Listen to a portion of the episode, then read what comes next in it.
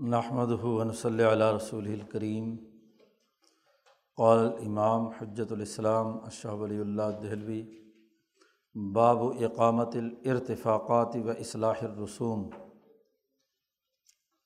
یہ اس مبحث کا گیارہواں باب ہے. اس کا ایک ذیلی عنوان قائم کیا گیا ہے اقامت الارتفاقات و اخمال الرسوم من مقاصد النبوہ پچھلے دس ابواب میں سیاسی نظام قائم کرنے کے بنیادی اثاثی اصول بیان کیے گئے ہیں۔ ان اصولوں کی تکمیل کے بعد سیاسی نظام قائم کرنے کے بنیادی مقاصد کیا ہوتے ہیں؟ نبوت کے مقاصد کیا ہیں یا سیاسی نظام قائم کرنے کے مقاصد کیا ہیں؟ انسانی معاشروں میں سیاسی سسٹم کن مقاصد کے لیے قائم کیا جاتا ہے؟ یہ اس باب کا بنیادی موضوع ہے اور اس کا عنوان یہی قائم کیا گیا ہے کہ سیاست کا بنیادی مقصد ارتفاقات کے نظام کو درست کرنا اور اس ارتفاقات کے حوالے سے سسٹم سے متعلق امور کی درستگی اور اس میں انقلاب پیدا کرنا ہے کہ جو کسی ملک میں رسومات جاری ہیں، ان میں اگر خرابی پیدا ہو گئی، سسٹم اور اس سے ذیلی تمام طریقہ کار میں اگر خرابی پیدا ہو جائے تو اسے درست کرنا، سیاست کا بنیادی ہدف۔ بلکہ یہ بات بھی واضح کی کہ ارتفاقات کو قائم کرنا اور غلط رسومات اور غلط سسٹم کو توڑنا یہ نبوت کے مقاصد میں سے ہے۔ نبوت کا ایک مقصد یہ بھی ہے کہ انسانی سوسائٹی میں انقلاب برپا کر کے معاشرے میں جو غلط سسٹم موجود ہے اسے تبدیل کیا جائے۔ اس مقصد کو واضح کرنے کے لیے شاہ صاحب نے یہاں اس باب میں پانچ بنیادی علمی قاعدے اور ضابطے بیان کیے ہیں۔ شاہ صاحب کہتے ہیں کہ پیچھے اب تک کی جتنی بھی بحث شروع کتاب سے لے کر یہاں تک ہوئی ہے۔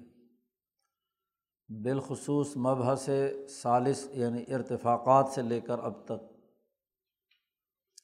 شاہ صاحب کہتے قد ذکرنا فیمہ سبق۔ پیچھے جو بھی کچھ ہم نے پیچھے بیان کیا ہے، وہاں ہم اس بات کا تذکرہ کر چکے ہیں سراہتاً بھی اور اشارتاً بھی، تصریحاً او تلویحاً۔ سری طور پر بھی ہم نے واضح طور پر بھی یہ باتیں بیان کی ہیں اور تلویحن اشارے کے طور پر بھی بیان کی ہیں۔ اور وہ چند بنیادی نکات شاہ صاحب نے پچھلی اب تک کی تمام بحث کے خلاصے کے طور پر شاہ صاحب نے چار بنیادی نکات متعین کیے ہیں کہ اب تک یہ چار باتیں ہم پیچھے دلائل سے ثابت کر کے آئے ہیں۔ نمبر ایک، سب سے پہلی بات تو یہ کہ ارتفاق ثانی اور ثالث دو ایسے ارتفاقات ہیں کہ فطری طور پر انسانی معاشرہ اسی پر پیدا کیا گیا ہے۔ مما جوبیلا علیہ البشر، انسانیت کی جبلت میں یہ دو ارتفاق لازمی اور ضروری ہیں۔ پہلا ارتفاق تو اس کی ضمن میں خود بخود آ گیا۔ وہ تو تمام، بلکہ وہاں شاہ صاحب نے کہا کہ حیوانات سے تھوڑا سا ہی اوپر اٹھتے ہیں تو ارتفاق اول آتا ہے۔ لیکن انسانیت کے لیے دو دائرے یعنی ارتفاق ثانی اور ارتفاق ثالث، کہ انسان جماعت بنا کر رہتا ہے، خاندان کی صورت میں رہتا ہے۔ فیملی سسٹم میں رہتا ہے۔ کسی نہ کسی انجمن اور پارٹی کا ممبر ہوتا ہے۔ تاجر ہے تو تاجروں کی، کاشتکار ہے تو کاشتکاروں کی۔ مزدور ہے تو مزدوروں میں، کسان ہے تو کسانوں میں۔ اور اگر سوسائٹی میں کسی بھی عمدہ کام کرنے کے لیے ارتفاقات کو بہتر بنانے کے لیے کوئی انجمن یا تنظیم ہے تو اس کے ساتھ رہتا ہے۔ یہ اس کی فطرت میں داخل ہے۔ اسی طریقے سے ان تمام انجمنوں اور اجتماعیتوں پر مشتمل جو قومی ملکی نظام ہے، جس میں سیاسی اور معاشی اور سماجی تعلقات زیر بحث لائے جاتے ہیں، ارتفاق ثالث، یہ بھی انسانی جبلت میں ہے۔ شاہ صاحب کہتے ہیں، دنیا بھر کی اقوام پر آپ نظر دوڑائیں تو بین الاقوامی ارتفاق ہو یا نہ ہو کم از کم قومی سطح کا ارتفاق ارتفاق سالس کے درجے میں اقوام ہیں، ہوتی ہیں۔ کوئی بھی قوم اپنی قومی شناخت کے دائرے سے باہر نہیں ہوتی۔ ان میں یہ جذبہ فطری طور پر ہے کہ وہ اپنے قومی دائرے میں اپنی قومی خود مختاری کے تحت اپنا نظام بنائیں اور چلائیں۔ یہ بات ہم پیچھے دلائل سے ثابت کر چکے ہیں۔ کہ یہ دونوں ارتفاقات انسانیت میں فطری طور پر پائے جاتے ہیں۔ غم تازو بھی انصائر انوائل حیوان اور ان دو ہی کی وجہ سے یہ انسان حیوانات کی باقی تمام اقسام سے الگ اور ممتاز حیثیت رکھتا ہے۔ جانوروں میں یہ دو نہیں ہوتے۔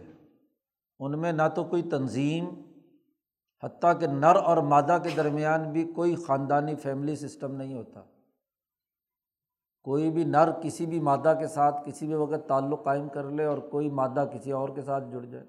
اللہ ماشاء اللہ لیکن انسان اپنا خاندانی نظام بناتا ہے، اس کی پرورش کرتا ہے، اجتماعیت کے اندر رہتا ہے۔ اسی طرح قومی نظام میں اپنا کوئی نہ کوئی سردار بناتا ہے، کوئی لیڈر بناتا ہے جو اس کے تمام جو اس دائرے میں بسنے والے جتنی بھی اجتماعیتیں خاندان ہیں، ان کے مسائل حل کرتا ہے۔ سیاسی، معاشی، سماجی، عدالتی، قانونی، یہ ضرور ہوتا ہے۔ تو اسی سے انسان باقی تمام حیوانات سے ممتاز ہوتا ہے۔ تیسری ایک اور بات بھی کہی ان دونوں کے حوالے سے محال الت رقو ہما او یو ملو ہما یہ قطعی طور پر محال ہے، ناممکن ہے کہ انسان ہوں اور انسانی معاشرہ ہو اور وہ دونوں ارتفاقات کو چھوڑ دیں سرے سے۔ یا ان کو بیکار اور محمل چھوڑ دیں، اس پر کسی قسم کی بحث اور گفتگو اور اس کو درست کرنے کی فکر نہ کریں۔ انسان اگر ہیں تو ناممکن ہے کہ وہ ان دونوں ارتفاقات کو چھوڑ دیں یہ بات ہم پیچھے ارتفاقات کی بحث میں بڑی تفصیل سے یہ بات بیان کر کے آ جائیں۔ دوسری بات جو ہماری پچھلی تمام تر گفتگو میں زیر بحث آئی ہے وہ یہ کہ جب ارتفاق ثانی اور ثالث انسان کی فطرت ہے تو ان کو درست کرنے کے لیے ایک رہنما اور اہل قیادت کی ضرورت ہوتی ہے۔ وہ انہم یحتاجون فی کثیر من ظالقہ یہ جتنے بھی ارتفاقات سے تعلق رکھنے والے مسائل ہیں، انجمن سازی کے دائرے کے ہوں، فیملی سسٹم سے متعلق ہوں، اور ارتفاق ثانی کے دائرے سے متعلق ہوں یا ارتفاق ثالث کے دائرے سے متعلق۔ ہوں ایک ایسی قیادت کی ضرورت پیش آتی ہے۔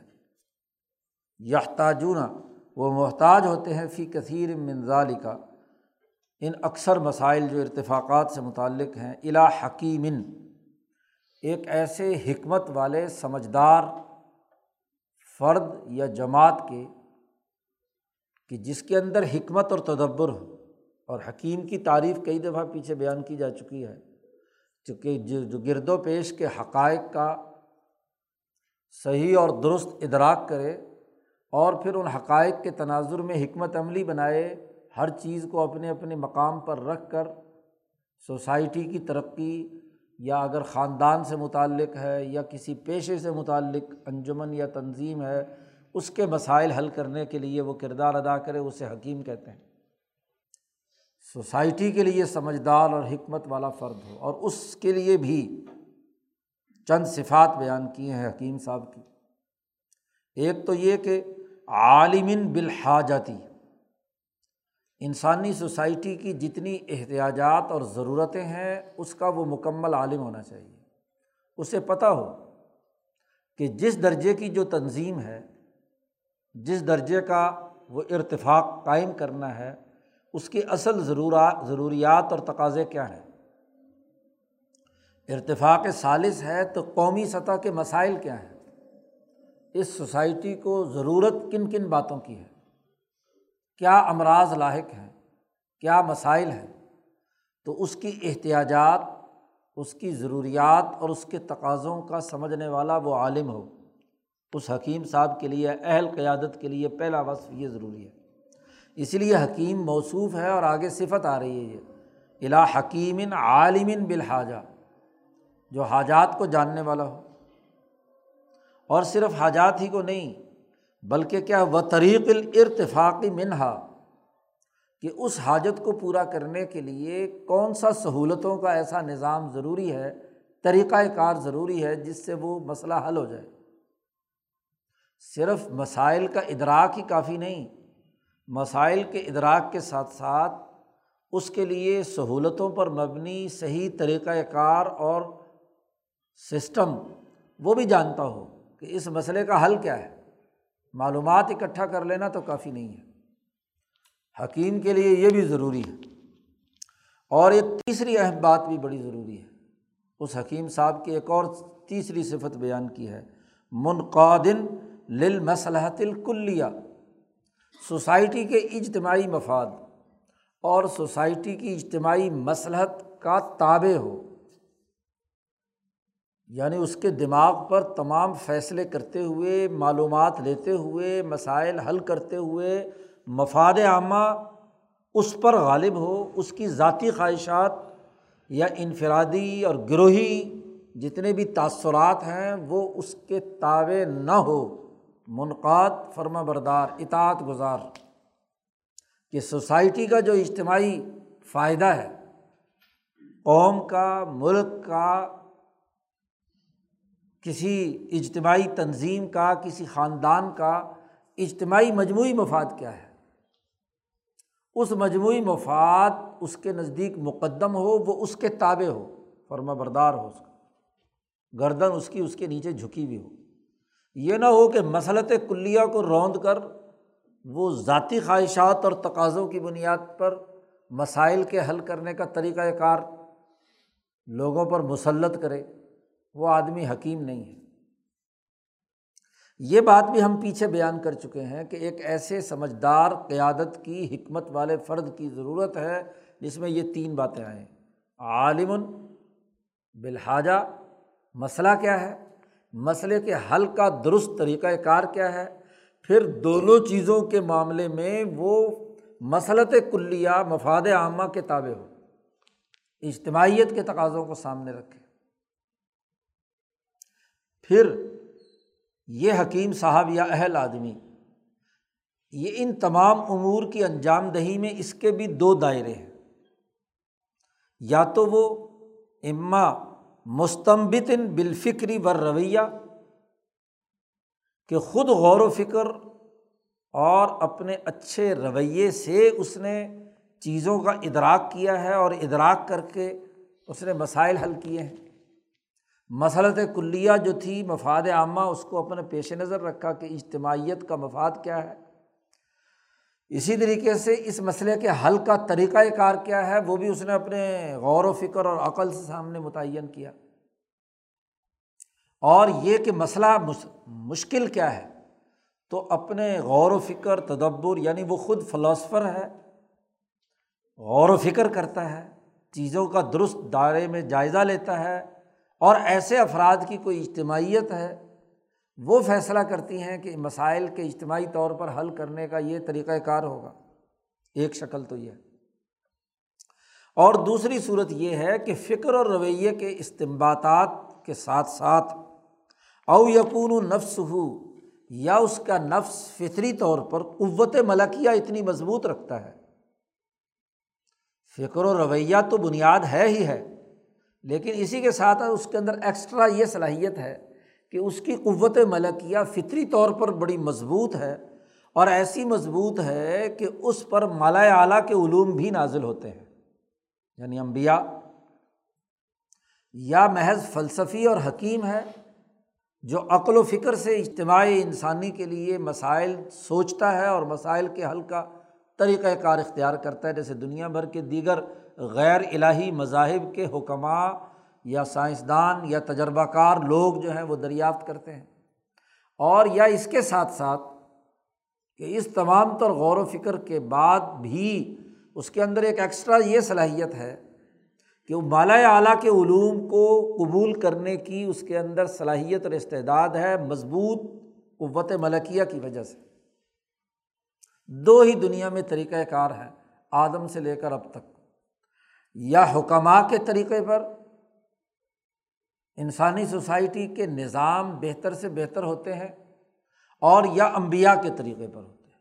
تو امبیا علیہم السلام میں پہلا وصف تو ہوتا ہی ہوتا ہے کہ وہ اپنی قوت بہیمیا سے وہ غور و فکر اور تدبر کرتے ہیں، لیکن اسی کے ساتھ ساتھ انہیں ایک اور بھی ہاں جی حیثیت حاصل ہوتی ہے کہ وہ مالا اعلیٰ سے بھی رہنمائی لیتے ہیں۔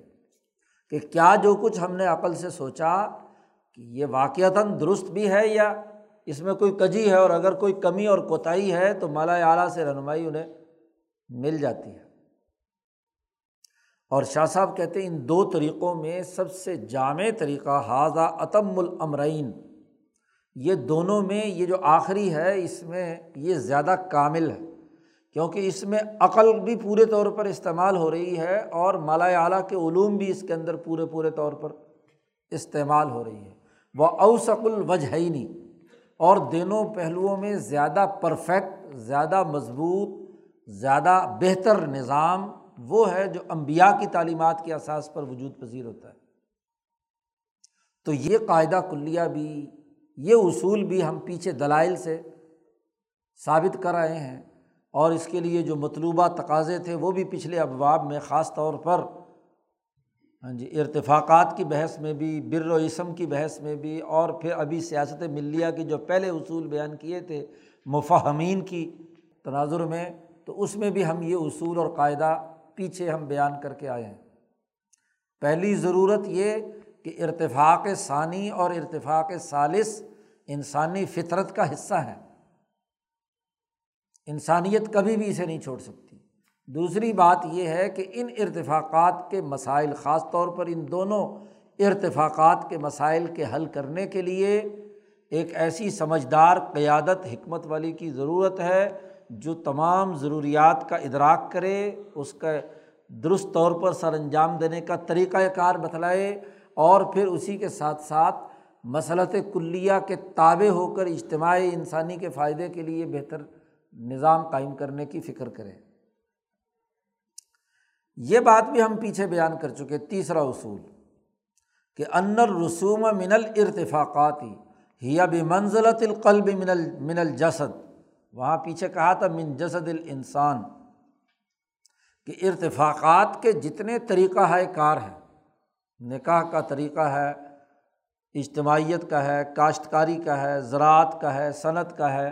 یا قومی سطح پر سیاسی نظام سے متعلق جو پروسیجر دیے جاتے ہیں کام کرنے کے، عدالتوں کے پروسیجر ہیں ہاں جی معاشی نظام سے متعلق جو فیصلہ سازی کا عمل ہے، وہ ہے سیکورٹی سے متعلق امور ہیں، ان کے جتنے سسٹم دیے جاتے ہیں، ان کی حیثیت انسانی معاشرے میں ایسے ہی ہے جیسے انسانی جسم میں دل کی۔ دل نہ ہو تو جیسے جسم انسانی بیکار ہو جاتا ہے، ایسے ہی انسانی معاشرے میں ارتفاقات پر مبنی بہتر سسٹم نہ ہو تو وہ معاشرہ بھی مردہ ہوتا ہے۔ اس میں بھی سیاسی، معاشی، سماجی نظام اور اس کے طریقہ ہے کار دل کی حیثیت رکھتے ہیں۔ کیونکہ حکومتی نظم و نسق ہی سوسائٹی کو اجتماعی طور پر چلاتا ہے۔ وہ اگر خراب ہو گیا حکومتی نظام ہی خراب ہو گیا تو پورا جسم مردہ ہو جائے گا۔ یہ بات بھی ہم ارتفاقات کا جو آخری مبحث تھا، وہاں شاہ صاحب نے یہ جملہ ارشاد فرمایا تھا، تو تیسرا اصول ہم یہ بیان کر کے آئے ہیں پیچھے۔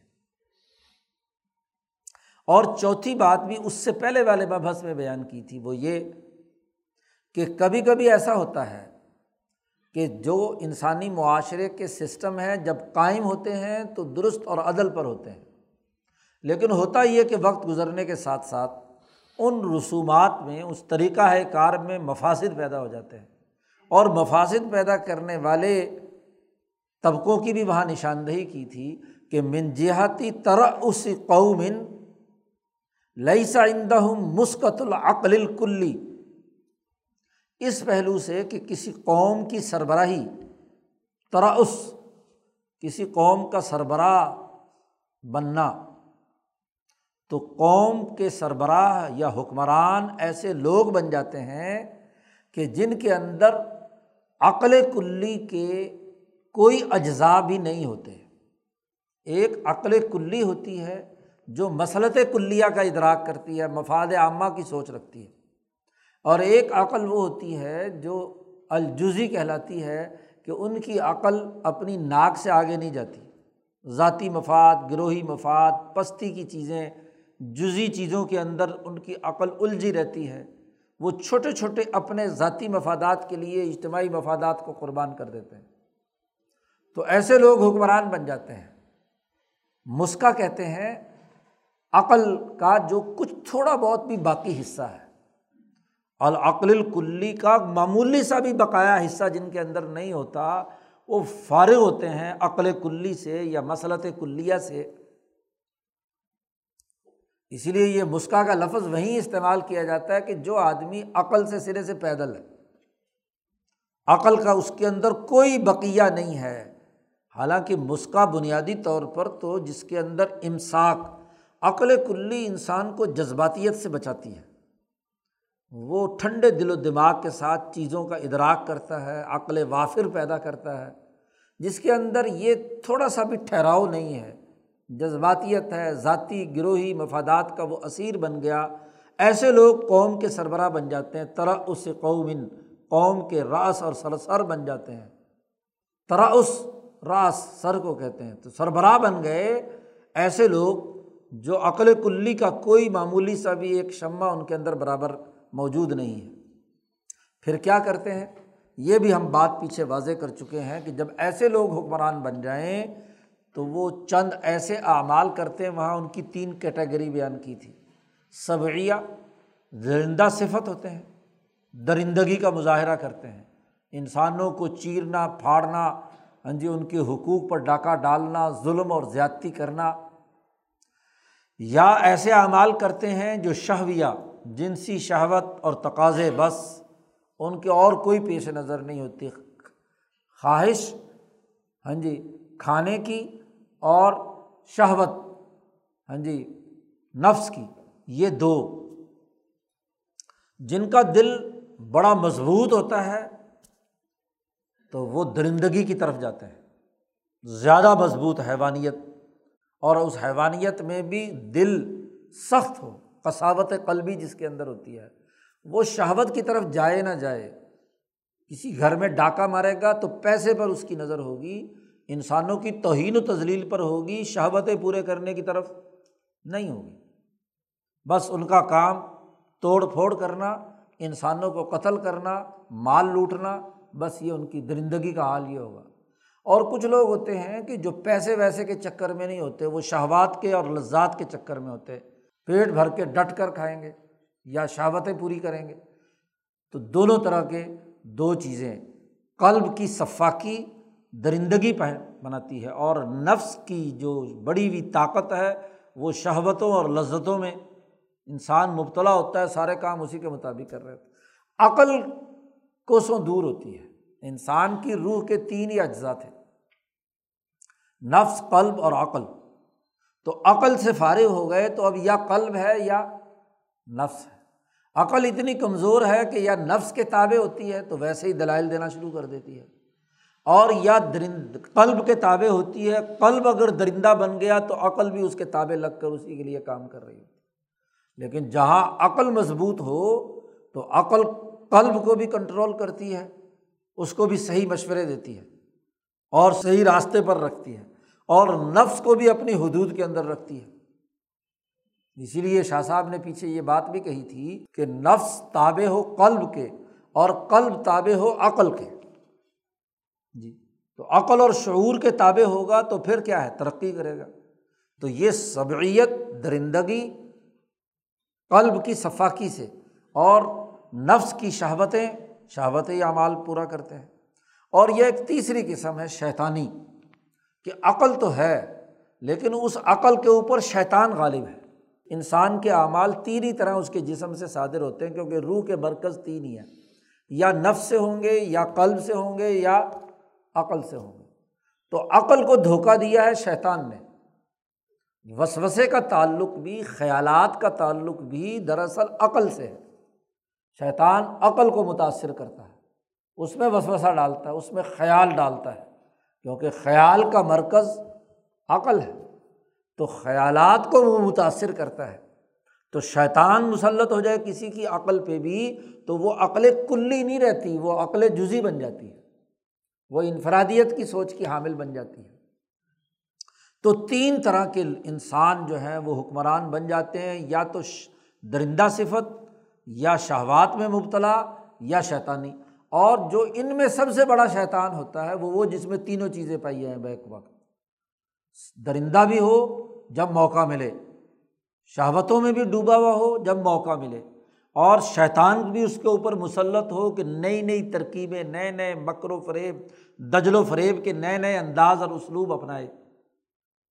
تو ان لوگوں پر یہ چیزیں غالب آ جاتی ہیں اور نہ صرف غالب آتی ہیں، چونکہ وہ سربراہ قوم بن گئے، لیڈر بن گئے۔ تو فیورو ہا پھر وہ اس کو ترویج، اس کو رائج کرتے ہیں۔ بلکہ پورے پورے ملک بنا کر اپنی ساری شیطانی اور شہوتی اور درندگی جو ہے وہ ان ملکوں پر مسلط کر دیتے ہیں۔ بنیاد میں یہ بات داخل کر دیتے ہیں۔ اور پھر لوگوں کی اکثریت ان کے اس غلط طریقۂ کار اور سسٹم کی اتباع کرتی ہے۔ کیونکہ عام لوگ اناس و دینی ملوک ہی اپنے حکمرانوں کے طریقۂ کار پر ہوتے ہیں۔ جب وہ لوٹ مار کر رہے ہیں، وہ دیکھتے ہیں، وہ کرپشن کر رہے ہیں۔ وہ درندگی کا مظاہرہ کر رہے ہیں، ان کے نزدیک عوام کی کوئی حیثیت نہیں ہے۔ قتل عام، ان کے یہاں کوئی حیثیت نہیں رکھتا۔ بیس لاکھ آدمی بے شک مر جائیں کسی ملک بنانے کے لیے، ان کے یہاں کوئی حیثیت نہیں ہے۔ تو اس کے بعد باقی لوگ بھی کہتے ہیں، چلو ٹھیک ہے۔ وہی قتل عام وہ شروع کر دیتے ہیں۔ تو اکثر لوگ اللہ ماشاء اللہ چند افراد کوئی رہ جاتے ہیں اور ان کی بات بھی شاہ صاحب نے بیان کی تھی، یا تو وہ غصے سے ہاں جی بالکل اس سوسائٹی سے کٹ کر علیحدگی اختیار کر لیتے ہیں۔ اور یا اگر اس سوسائٹی میں ہوں بھی تو پچھلے بینچوں پہ بیٹھ جاتے ہیں، بس۔ ایک تو رسومات میں فساد ان وجوہات سے ہوتا ہے۔ اور شاہ صاحب نے اگلی بات بھی بیان کی ہے، ومن جہت اخرا نحوی ظالی کا اسی طرح کے اور بہت سارے پہلو ہوتے ہیں جن سے غلط طریقۂ کار، نظام کی خرابیاں ہاں جی اس کے اندر آنا شروع ہوتی ہیں۔ سربراہ درست بھی ہو، چھوٹی چھوٹی خرابیاں ہر ہر شعبے کے اندر داخل ہونا شروع ہو جاتی ہیں۔ اس کی مزید تفصیلات آگے اسی باب میں آگے آ رہی ہیں۔ تو یہ چار بنیادی باتیں ہم پیچھے بیان کر کے آئے ہیں۔ پچھلی تمام تر گفتگو جو حجرت اللہ میں ہوئی ہے، انسانی معاشرے کے حوالے سے وہ ان چار بنیادی نکات کے گرد گھوم رہی ہے۔ یہ بات ہم پیچھے بیان کر کے آئے ہیں۔ جب یہ بات لازمی اور ضروری ٹھہری، یہ چار اصول نکات آپ نے اچھی طرح سمجھ لیجیے اب اس کا لازمی تقاضا یہ ہے کہ تمس الحاجہ الا رجل قوین معید من الغیب منقادن للمسلات الکلیہ۔ اگر سوسائٹی میں یہ چاروں چیزیں بیک وقت آ جائیں اور پوری سوسائٹی کیا بلکہ پوری دنیا اس کی لپیٹ میں آ جائے۔ غلط سسٹم پوری انسانیت کے اندر پھیل جائے ملکوں اور قوموں میں، تو اب ضرورت پیش آتی ہے ایک ایسے آدمی کی جو طاقتور ہو، نمبر ایک۔ اس میں بہت بہادری اور دلیری طاقت اور قوت ہو۔ اور اسی کے ساتھ ساتھ معید من الغیب، غیب مل اعلیٰ کی طرف سے اس کی پوری پوری سپورٹ اور تائید ہو۔ جسمانی طاقت اور اس کی ملکی اور بہیمی طاقت اور قوت وہ بھی مضبوط ہو۔ ایک مرد نہیں، ستر مردوں کی طاقت رکھتا ہو اور اسی کے ساتھ ساتھ غیب سے بھی کیا ہے؟ اس کی مدد ہوتی ہو۔ اور پھر تیسری بات یہ ہے کہ وہ مسلط کلیہ کے تاب فرمان ہو۔ منقادن لمسلط الکلیتی ذاتی اغراض و مفادات سے بالا تر ہو۔ اس کے نزدیک اپنی ذات کی کوئی حیثیت نہ ہو۔ اجتماعی انسانی کے فائدے کی غرض اس کے پیش نظر ہو۔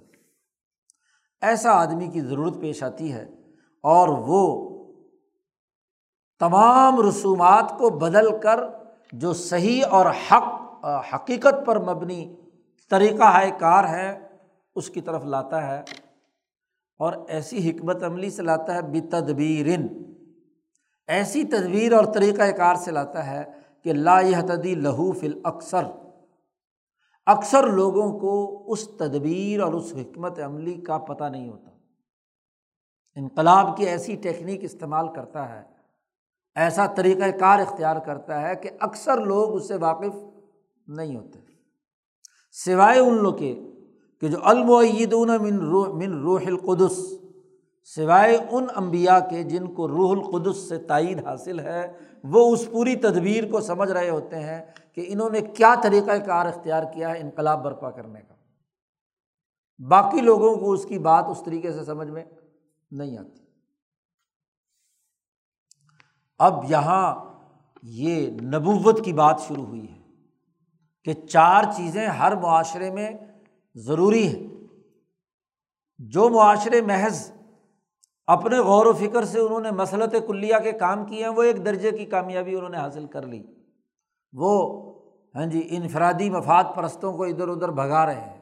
لیکن اگر یہ پوری سوسائٹی میں پھیل جائے تو پھر ایک نبی کی ضرورت ہوتی ہے، حاجت ہو فعین کنتا قد احتہ علم بیما ہونا لکھا یہ جتنی باتیں ہم نے کہی ہیں پیچھے اور پوری کتاب کا جو خلاصہ ابھی ہم نے بیان کیا ہے، کتاب پڑھنے والے اے آدمی، اگر تو نے اس کا علمی طور پر احاطہ کر لیا ہے، ان تمام امور کو، ارتفاقات کے ان تمام ابواب سے متعلق جو خلاصہ ان بنیادی نکات کا ہے، یہ تمہیں اچھی طرح سمجھ میں آ گیا ہے۔ تو اب آؤ ہمارے ساتھ، آگے چلو۔ فعلم پہلا علمی قاعدہ۔ پہلا علمی قاعدہ فعلم، جان لینا چاہیے۔ اب تک تو تمہید تھی۔ اب تک تو شاہ صاحب نے کہا کہ تمہارے علم میں یہ بات پختہ طور پر تمہارے ذہن نے اس کا احاطہ کر لیا ہے، تو اب اگلی بات پھر سمجھ میں آئے گی۔ پہلا بنیادی قاعدہ یہ ہے کہ امبیا علیہم السلام کی بیست کا اصل مقصد اگرچہ انسانوں کو عبادات کے طور طریقوں کی تعلیم دینا ہے اولن و بذات اصولی طور پر پہلے مرتبے میں انسانوں کو خدا پرستی کی دعوت دے کر اللہ کے ساتھ تعلق جوڑنے کا جو عبادات کا طریقۂ کار ہے، وہ بیان کرنے کے لیے امبیا کی بیست ہوتی ہے۔ کیوں؟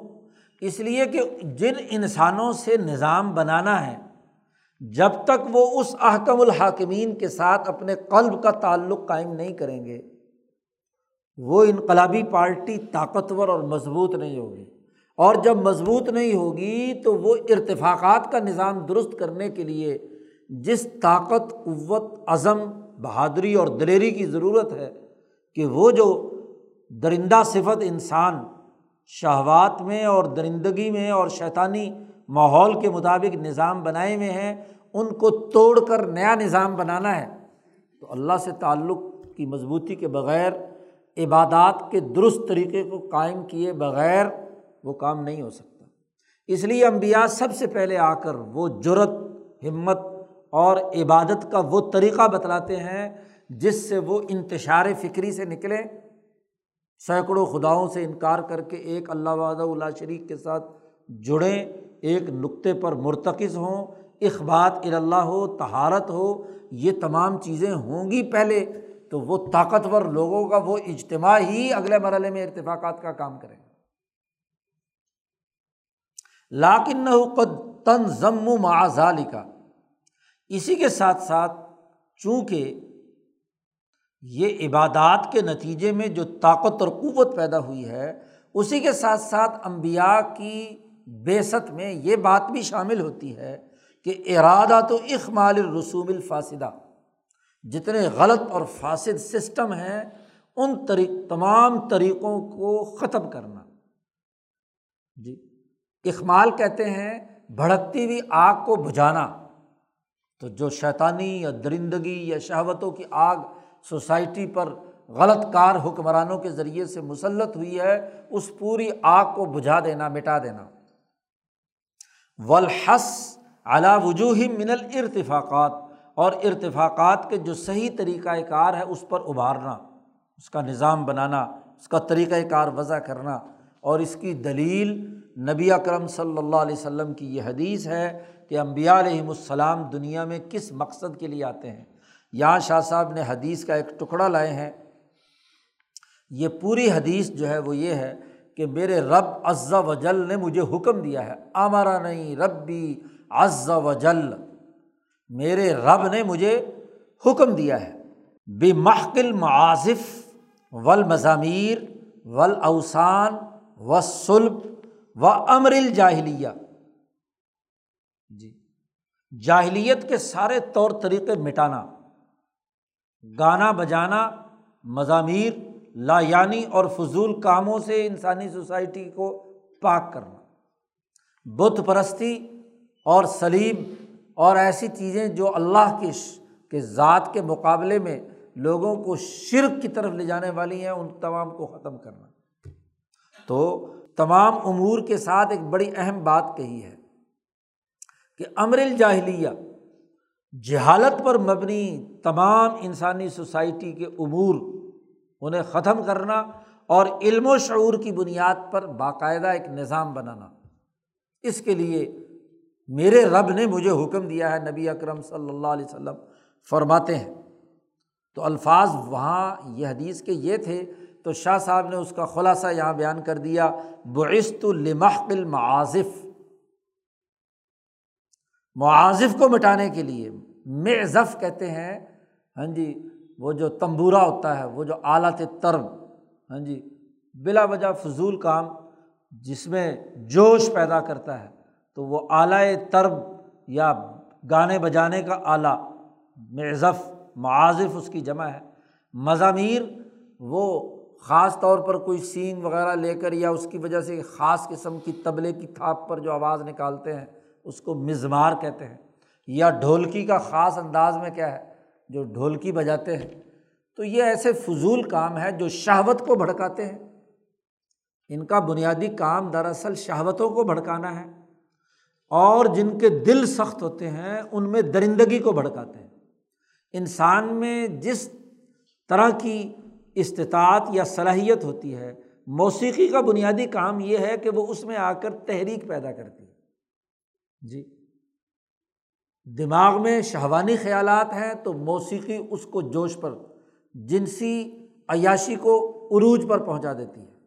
اور اگر کسی میں درندگی ہے تو ایسے گانے بجانے والے جو ہیں وہ اس کو درندہ بنا دیتے ہیں۔ اور ایک گانے والی گانا بجا رہی تھی، اس نے ایک ایسی آواز لگائی کہ دیکھو اونٹنی سامنے ہو اور جوان ذبح کر کے سب کو نہ کھلائے۔ تو حمزہ اٹھے تو وہ دل بڑا مضبوط تھا، جائے اور یہ نہیں دیکھا کہ یہ علی کی اونٹنی ہے، حضور نے علی کو دی ہے اور کسی دوسرے کا مال ہاں جی اس کو بغیر اس کی اجازت کے ذبح کر کے ساروں کو کھلا دینا۔ بلکہ ایسے جشن میں تو باقاعدہ انسانوں کے قتل کرنے کا شفاق اور ظالم لوگ جو ہیں بندوبست کرتے تھے۔ تو ان دونوں آلات کا تعلق یا شہوت کو بھڑکانے سے ہے، اعمال شہویہ یا درندہ صفت سے متعلق ہے، اور یا پھر عقل مارنے کے لیے شیطان کا وسوسہ اور خیال بھی اس کے ذریعے سے اثر انداز ہوتا ہے۔ تو اس لیے نبی اکرم صلی اللہ علیہ وسلم نے فرمایا کہ مجھے اس لیے بھیجا گیا کہ ان ایسی تمام چیزوں کو جو جاہلیت پر مبنی ہے ختم کر دوں تاکہ انسان ان حرکتوں سے بعض آ جائے جو انفرادی طور پر مسلط کلیہ اور مفاد عامہ کے منافی ہیں، اس لیے ان تمام کو کیا ختم کر دیا جائے۔ اسی طرح نبی اکرم صلی اللہ علیہ وسلم نے ارشاد فرمایا کہ بعثت التمہ مکارم الاخلاق مجھے بھیجا گیا ہے کہ میں جو انسانیت کے بنیادی اخلاق ان کو مکمل کروں۔ تہارت اور اخبات تو کسی درجے میں لوگوں میں تھا، اس کی تکمیل اور تتمیم کیا ہے؟ ملکہ عدالت۔ دنیا میں سواحت اور عدالت، اس کے ذریعے سے ان اخلاق کی تکمیل کروں۔ تو گویا کہ امبیا کی بیست اور بالخصوص امام الانبیاء حضرت محمد مصطفیٰ صلی اللہ علیہ وسلم کی نبوت کا مقصد جہاں عبادات کی تعلیم دے کر مسلط کلیہ کا انہیں خوگر بنانا ہے، وہاں مسلط کلیہ سے متصادم، جو مسلط جزیہ یا رائے جزی سے یا انفرادیت پسند لوگ جو سربراہ بن گئے، جن میں عقل نام کو نہیں ہے، ان کے سسٹم کو توڑنا بھی ہے۔ یہ دلیل ہے انقلاب کی۔ یہ دلیل ہے سسٹم کو توڑنے کی۔ عام طور پر مذہبی طبقہ یہ کہتا ہے کہ جی نبوت تو صرف عبادت کے لیے آتی ہے، باقی حکومت اور سیاست اور ارتفاقات یہ اس کے دائرے میں نہیں ہیں۔ شاہ صاحب نے یہ علمی قاعدہ اور اس کے اور بہت سارے دلائل ہیں جو آگے جا کر مزید بیان کریں گے۔ ہاں جی اس سے یہ ثابت کیا کہ یہ علمی قاعدہ اب اپنے دماغ میں رکھیے کہ امبیا علیہم السلام کی بیست کا ایک مقصد یہ بھی ہے کہ وہ ایسے تمام اعمال جو شہوتوں، درندگی صفت اور شیطانی ہوں، ان کو پیدا کرنے والے پورے سسٹم کو توڑنا یہ نبی کی بیست کا ایک مقصد یہ بھی ہے۔ اب جب ایک علمی قاعدہ یہاں متعین ہو گیا تو دوسرا ایک اور علمی قاعدہ اسی کی بنیاد پر بیان کر رہے ہیں۔ علم علمی طور پر یہ بھی جان لینا چاہیے کہ اللہ تعالیٰ کبھی راضی نہیں ہوگا کہ انسانی معاشرے میں ارتفاق ثانی اور ارتفاق سالس ٹوٹ جائے۔ قومی نظام بکھر جائے یا خاندانی نظام اور تنظیمی اور جماعتی نظام بکھر جائے۔ یہ اللہ تعالیٰ کبھی راضی نہیں۔ کیوں؟ انسان کی بقا، انسان کی بنیادی فطرت انہیں دو دائروں سے متعلق ہے۔ اگر یہ خراب ہو جائیں، اس میں لوگ مصیبت میں مبتلا ہوں تو وہ انسان انسان نہیں اور انسانیت کو اللہ تعالیٰ ایسی ایزا اور تکلیف برداشت نہیں کرتا۔ اور ولم یا امر بزال کا احدن من المبیا علیہ السلام۔ امبیا میں سے کسی ایک نے بھی ان باتوں کا حکم نہیں دیا کہ ارتفاق ثانی سرے سے ختم کر دو، شادی، بیاہ نکات وغیرہ وغیرہ ختم کر دو۔ ارتفاق سالس یعنی حکومتی نظام کی ضرورت نہیں ہے، کسی نبی نے بھی یہ حکم نہیں دیا۔ اور شاہ صاحب کہتے ہیں ملئی سل امر کما ضن قومن۔ معاملہ ویسے نہیں ہے، جیسے ایک قوم نے یہ خیال کر لیا تھا، یا آج بھی ایسے لوگ موجود ہیں کہ بھائی جب معاشرہ خراب ہو جائے تو پہاڑوں پہ چلے جاؤ۔ فرو ارل جبال بھاگ کر دوڑو۔ ہاں جی پہاڑوں کی طرف، اور و ترکو مخالت ناسی رسن فلخیری و شر اور لوگوں سے میل جول سرے سے چھوڑ دو۔ نہ کسی خیر کے کام میں اور نہ کسی شر کے کام میں۔ انسانوں کے ساتھ بالکل میل جول منقطع کر کے ایک غار میں جا کر بیٹھ جاؤ، اور وہاں اللہ اللہ کرو اور تصبیحات کرو۔ یہ معاملہ ایسے نہیں ہے جیسے لوگوں نے گمان کر لیا ہے۔ اور محض وحشی جانوروں کی طرح جیسے جنگل میں جنگلی جانور رہتے ہیں، مجرد یہ بھی جا کر وہاں رہنے لگ جائیں، ایسا نہیں ہے۔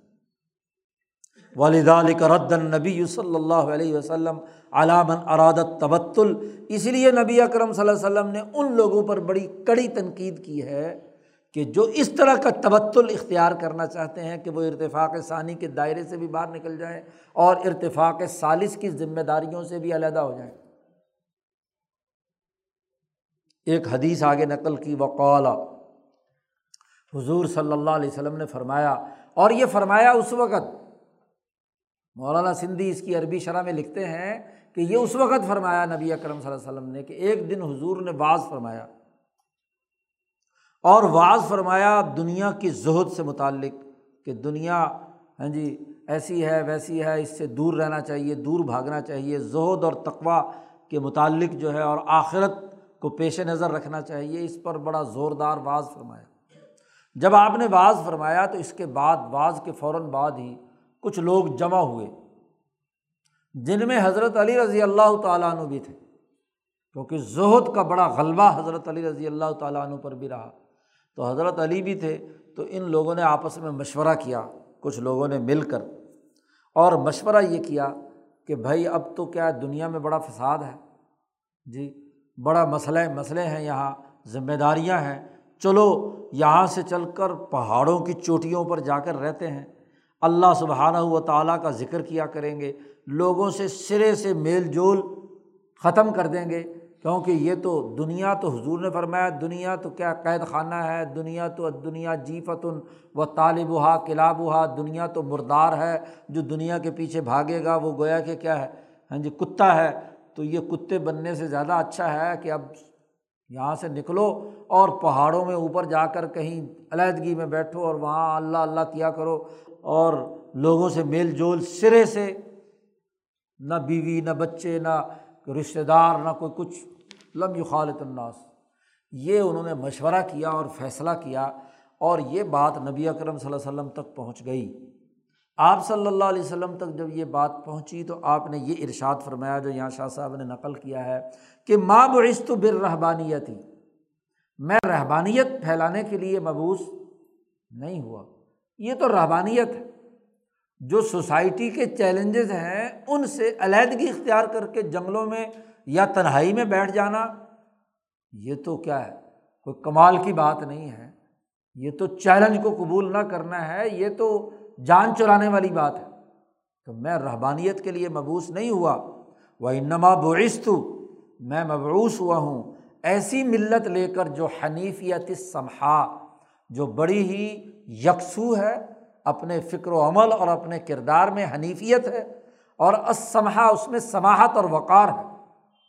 یہ سماہت کے قطعی منافی ہے کہ ایک انسان دوسرے انسانوں سے علیحدہ ہو کر جا کر جنگلوں میں رہنے لگ جائے۔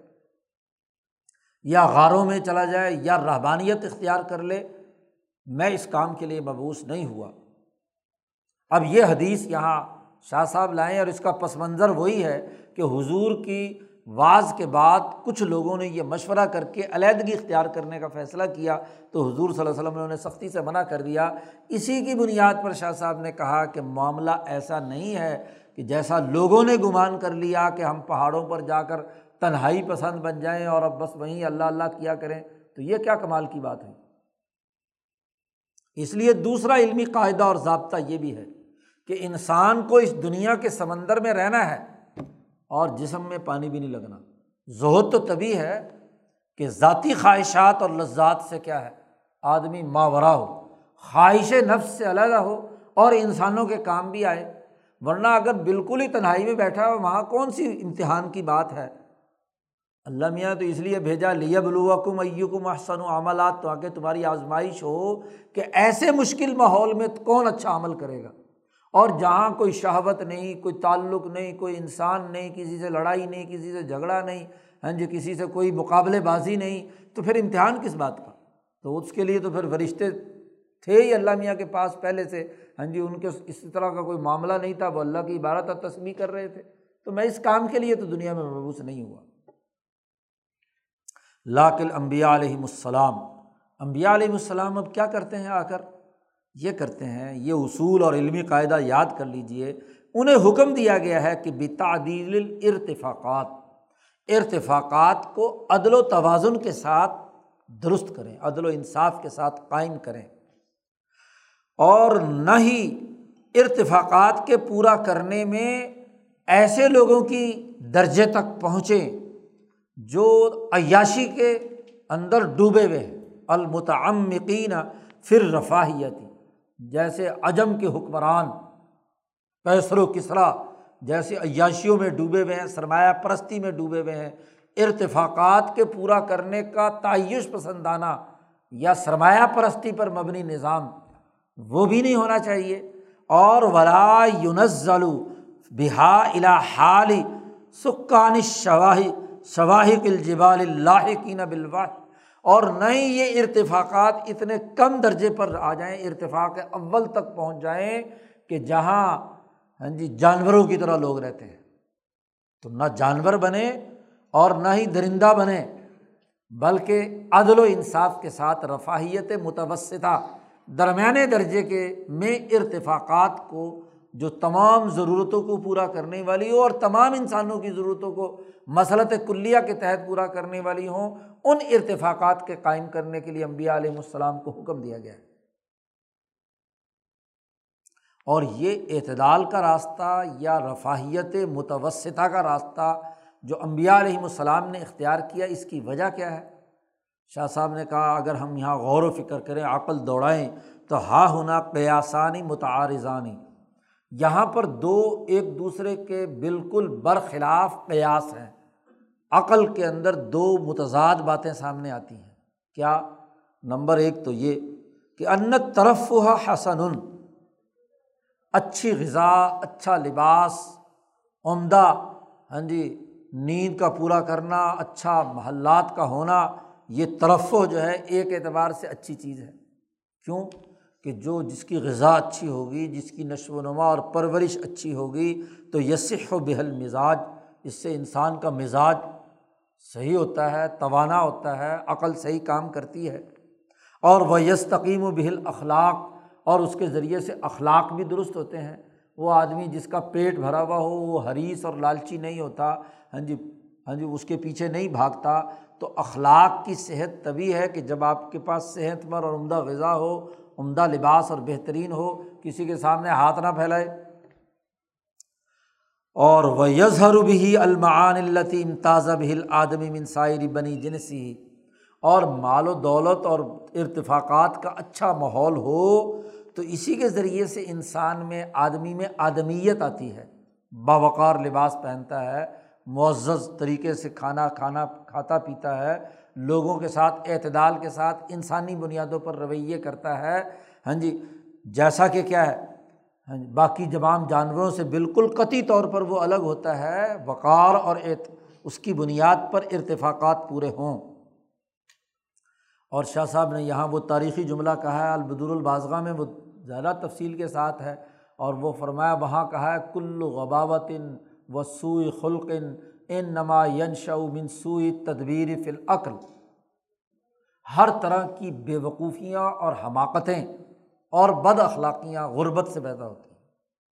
غلط طریقۂ کار سے کھانے پینے، جس کی غذا کم ہے، جس کے پاس کھانے کو کچھ نہیں، وہ ہر وقت کھاؤ پیو ایک دوسرے سے لڑائی، جھگڑا، دنگا فساد، گھر کی ضروریات پوری نہیں ہوئی، ٹینشن ہے، ہر وقت وہ دوسروں سے لڑتا ہے، بد اخلاقی کا مظاہرہ کرتا ہے لالچ پیدا ہوتی ہے، خود غرضی ہوتی ہے، دوسروں کے سامنے ذلیل اور رسوا ہوتا ہے، تو غربت انسان کی انسانیت کا مذاق اڑاتی ہے۔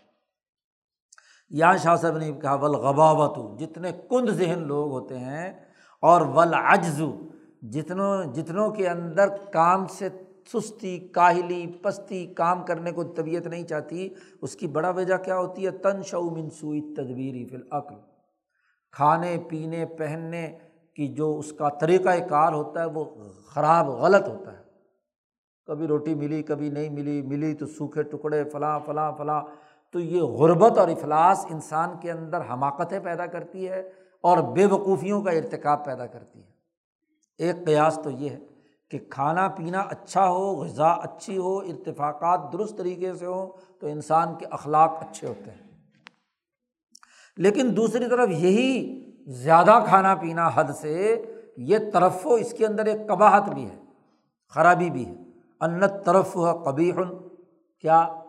کہ ان تمام چیزوں کو حاصل کرنے کے لیے احتیاطی ہی الا منازعات و مشارکات و قدن و تعبن ایک تو یہ کہ آپ کو معاشی سرگرمیاں اچھا ارتفاق بنانے کے لیے محنت مشقت کرنی پڑے گی۔ کوئی کاشتکاری ہے، کوئی زراعت ہے، کوئی صنعت ہے، کوئی مزدوری ہے، کہیں ملازمت ہے، کوئی نہ کوئی پیشہ اختیار کرنا پڑے گا۔ اور پیشوں میں دوسرے انسانوں کے ساتھ مقابلے بازی ہوگی، کہیں جھگڑے بھی ہوں گے، کہیں لڑائیاں بھی ہوں گی، معاملات بھی آپ خرید و فروخت، لین دین کریں گے، وہاں بھی آپ کو کیا ہے؟ ہاں جی جھگڑے کا سامنا کرنا پڑ سکتا ہے۔ یا کن کاموں میں آپ شریک ہو کر اکٹھا کام کر رہے ہیں تو مشارکت کی لڑائیاں تو ظاہر ہے بھاگ دوڑ کرنی پڑتی ہے نا، آدمی کو جاگ کر کام کرے گا تو یہ ساری چیزیں وسائل حاصل کر پائے گا، کیونکہ مفت خوری سے تو یہ سارے کام ہوتے نہیں ہیں، تو یہ تکلیف بھی ہے۔ اور پھر تھکاوٹ بڑی ہوتی ہے، کام کاج کرنا پڑتا ہے، اچھی زندگی بسر کرنے کے لیے اچھا کھانے اچھا پہننے اچھا مکان کے لیے سارے وسائل کے لیے محنت کرنی پڑتی ہے۔ تو اس حوالے سے انسان کو برا بھی لگتا ہے یہ۔ اور پھر سب سے ایک اہم ترین بات یہ ہے کہ جب آدمی اگر صبح سے شام تک رات گئے تک انہیں کاموں کے اندر پڑا رہے، تو ذات باری تعالیٰ یا غیب کی طرف اس کا توجہ اتنی نہیں ہوتی۔ اعراضن ان جانب الغیبی غیب ذات باری تعالیٰ کی طرف توجہ نہیں ہوتی اور آخرت سے متعلق جو امور ہیں ان کی کوئی فکر نہیں ہوتی۔ کیونکہ بس سارا دن اسی دھن میں ہے کہ کس طرح زیادہ سے زیادہ دولت کمائے اور زیادہ سے زیادہ اپنے ارتفاقات پورے کرے۔ تو اگر آپ نے اپنے اخراجات کا معیار ہاں جی تعیشات کا بنا لیا ہے، بہت ہی زیادہ عیاشی کا بنا لیا ہے، تو اس کے لیے یہ ساری مصیبتیں بھی برداشت کرنی پڑیں گی۔ تو اتنا وقت نہیں ملے گا کہ جس میں آپ اپنی آخرت کا فکر کر سکیں، یا کوئی اللہ سے تعلق قائم کر سکیں، یا اپنی سوسائٹی کے لیے کوئی اجتماعی طور پر مفید کوئی کام سر انجام دے سکیں۔ تو یہ دونوں ایک دوسرے سے متضاد باتیں ہیں۔ ایک طرف اس کا اگر فائدہ ہے تو ایک طرف اس کا۔ اب دونوں عقلی امور اور دونوں قیاسوں کا تقاضا یہ ہے کہ معاملہ درمیان میں ہونا چاہیے۔ بھائی اب جو آدمی جنگلوں میں رہتا ہے ہاں جی تو وہاں جنگلی پھل کھا کے بھی گزارا کر سکتا ہے۔ کوئی بکری ہو، اس کا دودھ پی سکتا ہے۔ کسی سے نہ لڑائی، نہ جھگڑا، نہ لینا، نہ دینا، نہ کوئی خرید و فروخت، نہ کوئی مشقت، لمبی تان کر سوئے اور بس۔ ہاں جی اسی دودھ کے اندر مست رہے یا کوئی اور ایسی کوئی غذا لے لیا کرے، جنگلی پھل کھا لیا کرے، بس۔ تو اور نہ بچے، نہ بیوی، نہ کسی کی ضرورت، نہ کوئی مانگنے والا، تو بڑی آسانی کی زندگی ہے وہاں تو۔ تو دونوں طرف، دونوں قیاس یہ تقاضا کرتے ہیں کہ حکمت اور عقل کا تقاضا یہ ہے کہ اس میں اعتدال ہونا چاہیے۔ تو فضا کا تو اب ایسی صورت حال میں جی کان المرضی، اللہ کی مرضی یہ ہے۔ امبیا علیہم السلام کے یہاں پسندیدہ بات یہ ہے، تین چیزیں ضروری ہیں، چار چیزیں۔ کہ اتوسط میانہ روی ہو نہ اتنے اخراجات بنا لے ارتفاقات کے کہ جی تعیش کے درجے میں ہوں اور ان کے پورا کرنے کے لیے مصیبتوں میں مبتلا ہو اور نہ ہی بالکل جنگلی بن کر رہے۔ وقار بھی اس کی ضرورت ہے، شناخت بھی اس کی ضرورت ہے، عزت بھی اسے چاہیے ہے۔ تو یہ دونوں کے درمیان اعتدال کا راستہ اپنا ہے نمبر ایک۔ نمبر دو، تمام ارتفاقات اپنی اصل شکل میں باقی رہنے چاہیے۔ ارتفاق ثانی بھی، شادی کرے، بچے ہوں، ان کی ضروریات ہیں۔ ہاں جی اسی طریقے سے جو کاشتکاری ہے، تاجر ہیں ان کی انجمنیں جماعتیں ہوں، تنظیم سازی ہو، وہ بھی باقی رہنی چاہیے۔ اور اسی طریقے سے قومی سطح کا جو ارتفاق ہے، اس میں آپ کا جو حصہ ہے، اپنے ملک اور ریاست کا، وہ بھی باقی رہے کیونکہ وہ فطرت انسانی ہے۔ اور ان دونوں کے ساتھ ساتھ کچھ نہ کچھ ذکر اذکار بھی ہونا چاہیے۔ اللہ کا نام اس میں اور کچھ آداب وغیرہ ہونے چاہیے جن کو انسان پورا کرے۔ جی۔ پانچ وقت کی کم از کم نماز پڑھے، کچھ تصویحات وغیرہ جیسے پیچھے گزرا، وہ کرے۔ اور وہ انتہاز فرسن توجہ الجبروت، عالم جبروت، ذات باری تعالیٰ کی طرف متوجہ ہونے کے لیے بھی کچھ لمحات نکالے۔ کوئی پانچ، دس منٹ، آدھا گھنٹہ آدھا گھنٹہ خالصتاً ذکر الہی کرے اور قلب کو متوجہ کرے اللہ تبارک و تعالیٰ کی طرف، تاکہ چوبیس گھنٹے کی ترتیب اس کی ایسی بن جائے کہ جس میں میانہ روی ہو۔ اور اس کی ترتیب شاہ صاحب نے اہمات میں بیان کی ہے کہ جی یہ تین حصوں میں اسے تقسیم کرے تاکہ تینوں کے حقوق اپنی جگہ پر ہوں۔ آٹھ گھنٹے معاشی سرگرمیوں میں حصہ لے، آٹھ گھنٹے کام کاج ہے۔ باقی آٹھ گھنٹے عبادات کے لیے اور آٹھ گھنٹے سونے کے لیے۔ تو یہ یہ ترتیب قائم کرے تاکہ میانہ روی کے ساتھ ارتفاقات بھی قائم ہوں اور اللہ کے ساتھ جو تعلق قائم کرنا ہے وہ بھی ہو، انسانوں کے ساتھ جو میل جول کرنا ہے وہ بھی ہو۔ یہ امبیا علیہم السلام کا طریقۂ کار ہے۔ اللہ کا پسندیدہ بات یہ ہے، اور ولوی عطابی المبیا قاطبۃ من عند اللہ تعالیٰ فی حاضل باب جی اور اس میں طریقۂ کار اصلاح ارتفاقات کا کیا ہے؟ امبیا علیہم السلام جب انقلاب کے لیے دنیا میں آتے ہیں، تو امبیا علیہم السلام کا طریقہ اور منحج کیا ہے؟ ارتفاقات اگر خراب ہو جائیں تو ان کی درستگی کے لیے۔ شاہ صاحب کہتے ہیں ولدی عطاب الانبیاء وہ طریقۂ کار جو تمام انبیاء اللہ کی طرف سے لائے ہیں، اس سلسلے میں وہ یہ ہے کہ امبیا علیہم السلام آ کر سب سے پہلے دیکھتے ہیں یونظر علامہ عند القوم من آداب العقلی و شرب کہ قوم کھانے پینے کے کون سے آداب اختیار کیے ہوئے کیا چیز کھا رہی ہے، کیا چیز پی رہی ہے؟ اور اس کو حاصل کیسے کرتی ہے؟ اس کا طریقۂ کار کیا ہے؟ ایسے ہی لباس اور عمارات کی تعمیر۔ لباس کیسا پہنتی ہے؟ عمارات کس طرح بناتی ہے؟ ایسے ہی زیب و زینت یا اپنی وجاہت اور اپنی خوبصورتی کو برقرار رکھنے کے کیا طریقے ہیں؟ اپنی صحت کو برقرار رکھنے۔ کا ومن سنت نکاحی اور ان کا نکاح کا طریقۂ کار کیا ہے؟ اور پھر نکاح کے طریقۂ کار کے بعد میاں بیوی کے طریقۂ کار ایک دوسرے سے رویے کیسے ہیں؟ سیرت المتناقین ایسے ہی من ترک البعی و شرائے خرید و فروخت کے طریقے ان کے اندر کیا پائے جاتے ہیں۔ ومن وجوہ المزاجر عن المعاصی، اور امبیا علیہم السلام یہ بھی دیکھتے ہیں کہ اس سوسائٹی میں انسان جب کوئی جرم کرے تو اس جرم کی سزائیں کیا مقرر ہیں؟ اور سوسائٹی میں عدالتیں، فیصلہ کس اسلوب پر کرتی ہیں؟ وغیرہ وغیرہ وغیرہ وغیرہ۔ ارتفاق ثانی اور ارتفاق ثالث سے متعلق جتنے بھی امور پیچھے فہرستیں شاہ صاحب نے بیان کی ہیں یا آج پیدا ہو چکی ہیں، ان تمام کا آ کر امبیا علیہم السلام جائزہ لیتے ہیں کہ انسانی ضرورت کیا تھی اور اس قوم میں اس ضرورت کو پورا کرنے کا طریقۂ کار اور پروسیجر کیا رہا ہے۔ لباس کا، کھانے کا، پینے کا، فیصلے کا، نکاح کا، وغیرہ وغیرہ وغیرہ۔ اب جب امبیا علیہم السلام آتے ہیں مسلط کلیہ کے تحت ارتفاقات کو درست کرنے کے لیے، تو پھر اب وہ دیکھتے ہیں کہ یہ جو قوم کام کر رہی ہے، یہ رائے کلی یا مسلط کلیہ سے کتنی مطابقت رکھتا ہے؟ کس درجے اصل جو مسلط کلیہ مفاد عامہ ہے، اس سے یہ عمل اور کام جو ہے کس درجے مطابقت رکھتا ہے؟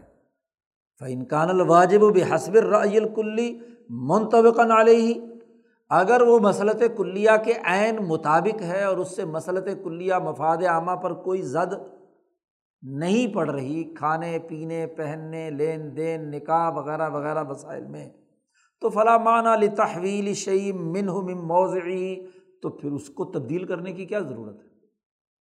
یعنی جتنے باقیات و صالحات جو مولانا سندھی نے ایک جملہ استعمال کیا ہے کہ انقلاب سے پہلے کی اگر کوئی ایسی اچھی باتیں ہیں جو مسلط کلیہ کے مطابق سوسائٹی کے تمام لوگوں کی ضروریات پوری کر رہی ہیں، تو اس میں تو کوئی انقلاب کی ضرورت پیش نہیں آتی۔ فلاں معنی لتحویل شعیب من موضعی ہی اس کو بدلنے کی ضرورت ہی نہیں ہے۔ ولال العدول عنہ غیر ہی اور اس کو بدل کر کسی اور طریقے سے کرنے کے، بیان کرنے کی ضرورت ہی نہیں ہے۔ بل یاجب بلکہ وہاں تو اب ضرورت پیش آئی کہ لوگ یہ جو مسلط کلیہ کے تحت یہ تمام اعمال کر رہے ہیں تو قوم کو ابھارا جائے، ان کو مزید ترغیب دی جائے کہ اپنے ان باتوں کو، ان کاموں کو مضبوطی سے پکڑے رہیں، یہ پختگی کے ساتھ رہیں، اجتماعیت کے ساتھ جو فیصلہ کرنے کا ان کا اسلوب ہے طریقۂ کار ہے، اس کو مضبوطی سے پکڑے رہیں۔ اور اس سلسلے میں اگر وہ اچھا کام کر رہے ہیں تو ان کی اس رائے کی تصدیق بھی کی جائے، اس کی مدد بھی کی جائے اور اس کو درست بھی قرار دیا جائے، ان کی حوصلہ افزائی کی جائے کہ بھائی تم اچھا کام کر رہے ہو، اس کو مضبوطی سے پکڑے رکھو۔ اب انقلاب لانا ہے تو اس کا یہ مطلب نہیں کہ پرانی ہر بات کو کیا ہے، اکھیڑ کر پھینک دینا ہے، یہ تو کوئی عقل مندی کی بات نہیں امبیا کا یہ طریقہ نہیں ہے۔ اور وہ یورشدو الا معافی ہی من المصالح اور پھر اگر وہ لوگ محض رسمی طور پر کر رہے ہیں، تو ان کو فوائد ان کو بتلائے جائیں کہ بھائی یہ جو تم اچھا کام کر رہے ہو، اس کے یہ یہ فوائد بھی ہیں۔ یہ یہ مسلط کلیہ ہے ہاں جی ان مسلطوں تاکہ عقلی طور پر بھی وہ مطمئن ہو جائیں کہ جو ہم کام کر رہے ہیں، یہی لازمی اور ضروری اسی میں ہمارا فائدہ ہے۔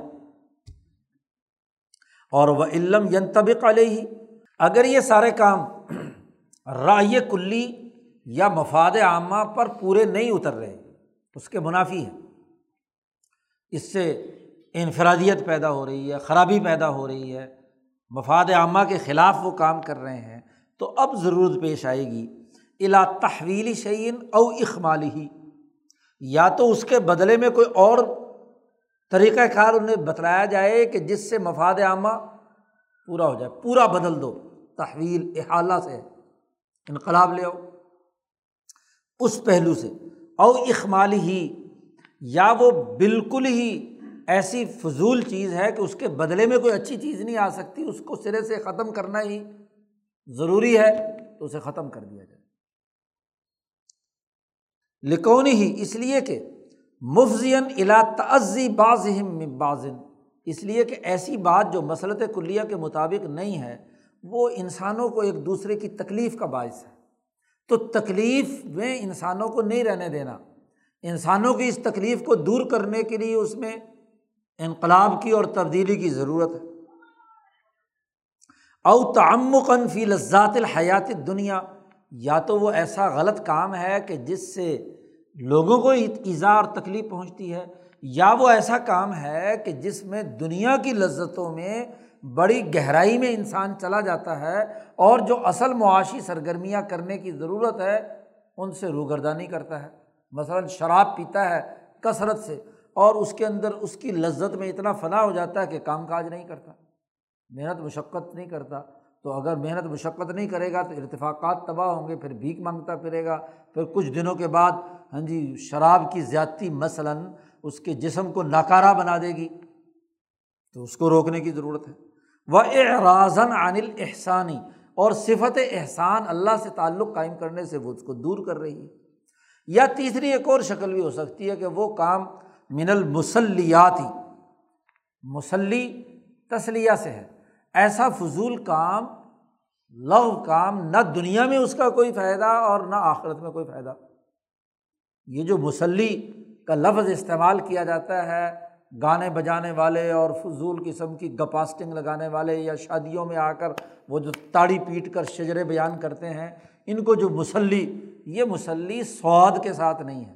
یہاں کے سارے اخبارات سواد کے ساتھ مسلی لکھتے ہیں۔ سین کے ساتھ مسلی ہے۔ ایک جو سواد کے ساتھ مسلی ہے، اس کا مطلب تو نماز پڑھنے والا۔ جو گانے بجانے والے اور فضول اور لو کام ہاں جی گپ شپ لانے والے، لگانے والے، اس کو کہتے ہیں۔ نہ دنیا کا کوئی فائدہ، نہ آخرت کا کوئی فائدہ۔ تو یہ سین کے ساتھ مسلی ہے۔ عربی جو ہے، اسی لیے تو مشکل لگتی ہے کہ اس کا ہر کا مخرج ہے۔ سین کا مخرج اور ہے اور سواد کا مخرج اور ہے۔ تو مسلیات میں سے وہ کام ہے۔ مسلیات کسے کہتے ہیں؟ اللہ تو ادی الا احمال مصالح دنیا والآخرہ۔ وہ کام جو دنیا اور آخرت کی مسلطوں کو پس پش ڈالنے کا سبب بنتے ہیں، وہ مسلیات کہلاتے ہیں۔ اور وہ نحوی ظالقہ یا اسی طرح کی کوئی ایسی چیز ہے کہ جو مفاد عامہ کے منافی ہے، بس بنیادی بات یہ ہے، رائے کلی کے خلاف ہے۔ تو فلاں یم بغی اچھا اب اس کو تبدیل کرنا ہے۔ اب تبدیلی اور انقلاب میں بھی یہ بات لازمی اور ضروری ہے۔ اور اس کے لیے یہ قطعی طور پر مناسب نہیں ہے کہ اس انقلاب میں بالکل ایک ایسی نئی چیز متعارف کرائیں جو ان لوگوں کو پہلے بالکل خبر نہ ہو۔ یہ کوئی انقلابی طریقۂ کار نہیں ہے۔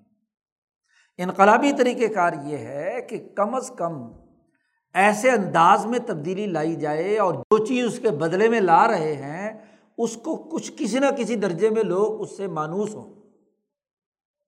پوری سوسائٹی کے الرغم خود تخیلاتی چیزیں امبیا مسلط نہیں کرتے۔ فلاں یم بغی یخرجا علامہ یوبائن ایسی چیز اس کے بدلے میں نہیں لاتے جو بالکلیہ ان کی اس فہم اور شعور سے وہ بالا تر ہو، مخالف ہو۔ بلکہ کیا کرتے ہیں؟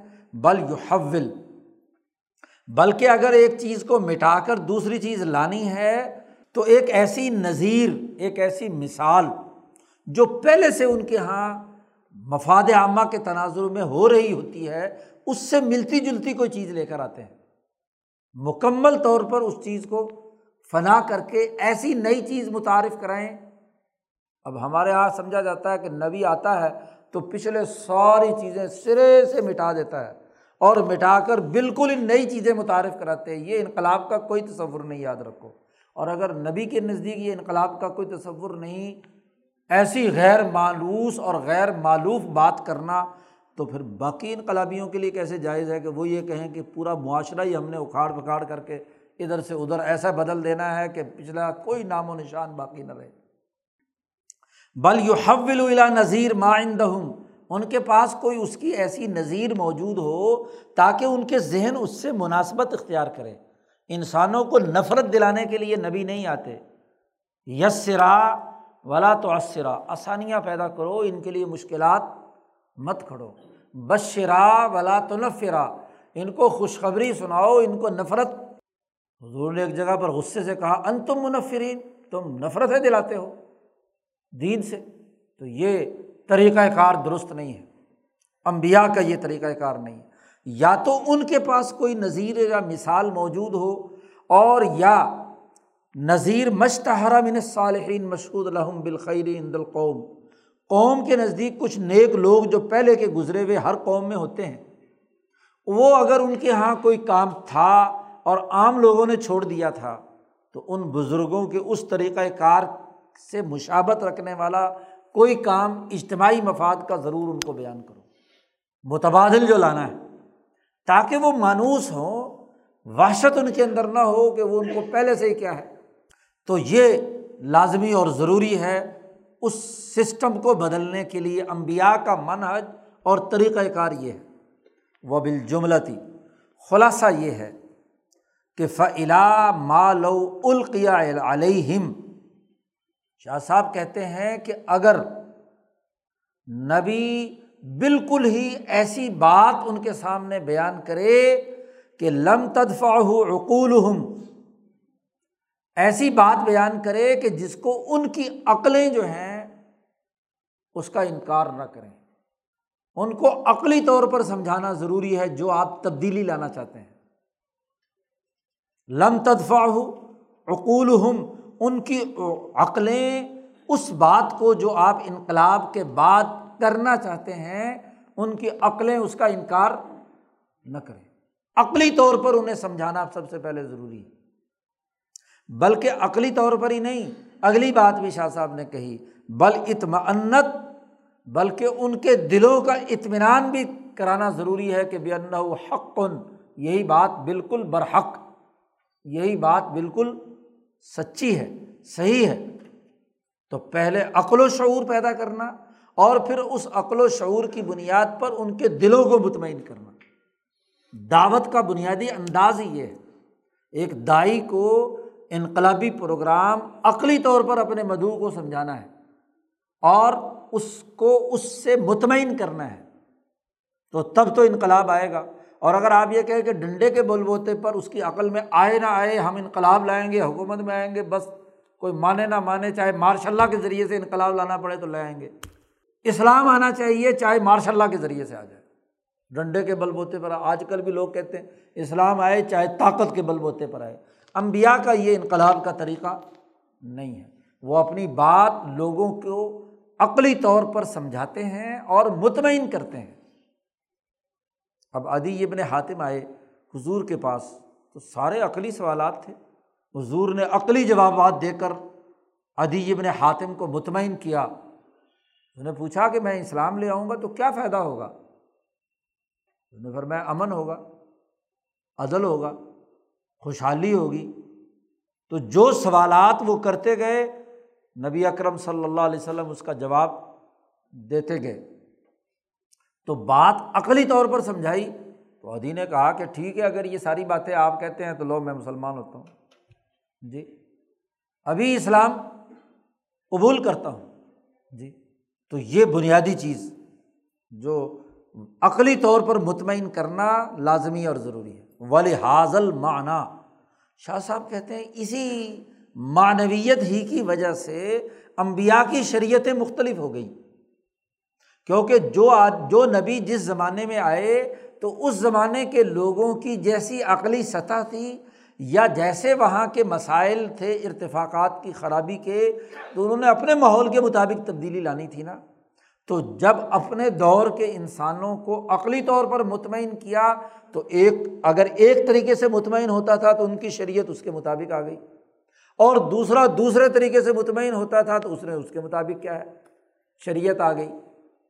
تو اسی وجہ سے، اسی معنویت کی وجہ سے کہ انقلاب کا جو منحج اور طریقۂ کار رہا ہے، وہ اپنی اپنی قوموں کو عقلی طور پر مطمئن کرنے سے تعلق رکھتا ہے۔ اس لیے شریعتیں مختلف ہو گئیں۔ اور وراسخ فی العلم، جو علم میں رسوخ رکھنے والے لوگ ہیں، وہ یہ بات اچھی طرح جانتے ہیں۔ یا علم ان شرع کہ شریعت نکاح، طلاق، معاملات، زیب و زینت، لباس، قضاء و حدود وغیرہ وغیرہ ایک فہرست بیان کی ہے شاہ صاحب نے۔ ان تمام میں جو بھی طریقۂ کار انہوں نے متعارف کرایا ہے، وہ وہی تھا جو پہلے سے ان کے یہاں رائج تھا اور یا اس سے ملتا جلتا کوئی چیز رائج تھی اور وہ غلط تھی، اس کو بدل کر دوسرا طریقہ آ گیا۔ مثلاً سب سے پہلے نکاح کی بات آئی۔ بخاری میں روایت ہے، عائشہ صدیقہ فرماتی ہیں کہ حضور صلی اللہ علیہ وسلم جب دنیا میں آئے، یہاں ماحول تھا، تو یہاں مکے کے یہ لوگ چار طرح کے نکاح کرتے تھے۔ نکاح کے چار طریقے تھے۔ حضور نے چاروں طریقہ ہے، کار کا مشاہدہ کیا اور کہا کہ یہ جو تین طریقے ہیں، یہ بالکل غلط ہے اجتماعی مفاد کے خلاف ہے۔ جی ایک عورت جو ہے، وہ بچہ پیدا کرنے کے لیے ایک جگہ جھنڈا اٹھا کر طوائف عورت لوگ تعلقات قائم کرتے تھے، جس کا بچہ بھی ہو جاتا، اس کی ذمہ داری اس کی ذمہ ہو جاتی۔ ایک کا بچہ جن دیا، دوسرے کا جن دیا، تیسرے کا جن گیا۔ یہ بتا جو ہے، یہ بھی نکاح تھا، نکاح موقع یہ بھی ایک طریقۂ کار تھا، نکاح کا، وقتی نکاح۔ اور ایک اور طریقہ تھا۔ تو جو یہ طریقہ ہے نکاح کا، جس میں دو گواہ، مجمع، باقاعدہ ولی کی شرکت، یہ یہ بھی ایک نکاح کا طریقہ رائج تھا۔ تو حضور نے ایک کو برقرار رکھا کہ اس میں دونوں خاندانوں کی عزت ہے، دونوں خاندانوں کے ولی مل کر آپس میں ہاں جی بات چیت کرتے ہیں، گفتگو کرتے ہیں، عزت اور احترام کے ساتھ خاتون کو گھر لاتے ہیں، اس کا مہر ادا کرتے ہیں۔ ہاں جی مجمع عام میں ہوتا ہے تو اجتماعیت کے زیادہ قریب تر جو ہے یہ طریقۂ نکاح ہے ہاں، ورنہ عربوں کے یہاں تو دستور تھا کہ دو لڑکی اٹھا کر لے جائے تو بس وہ اس کی ہو گئی۔ تو یہ بھی ایک نکاح کا طریقہ تھا۔ تو یہ ان سے دلوں میں حسد، کینہ بوز اور جس کی لڑکی اٹھائی جاتی ہے، اس کے اندر ہاں جی بوز اور عداوت اور شرمندگی پیدا ہوتی ہے۔ تو اجتماعی مفاد کے خلاف بات تھی۔ تو جو اجتماعی مفاد کے خلاف طریقۂ نکاح تھے، سارے منسوخ کر دیے۔ اور وہ جو نکاح کا طریقہ ایک پہلے سے چلا آ رہا تھا صحیح، تو اس کو آپ حضور نے برقرار رکھا اور اس کی تاکید کی کہ گواہ ضرور ہونے چاہیے، مجمع عام میں ہونا چاہیے، وغیرہ وغیرہ۔ اسی طریقے سے طلاق کے بہت سارے فضول قسم کے طریقے تھے کہ جب چاہا طلاق دے دی، سو دفعہ طلاق دے دی، طلاق دے دی، پھر اسے دوبارہ کہا کہ جی میں نے رجوع کر لیا، پھر تیسری دفعہ کہا رجوع کر لیا۔ سو سو دفعہ بیوی کو طلاق دے کر اس کو کل معلقہ بنا کر کسی کمرے میں بند کر دیا۔ نہ چھوڑتے تھے کہ کہیں کسی اور مرد سے نکاح کرے اور نہ اپنے گھر بساتے تھے۔ تو حضور نے دیکھا اور دیکھنے کے بعد کہا کہ اس طلاق کا یہ جو ایک طریقہ ہے، زیادہ سے زیادہ مرد کو تین طلاقوں کا اختیار ہے، بس۔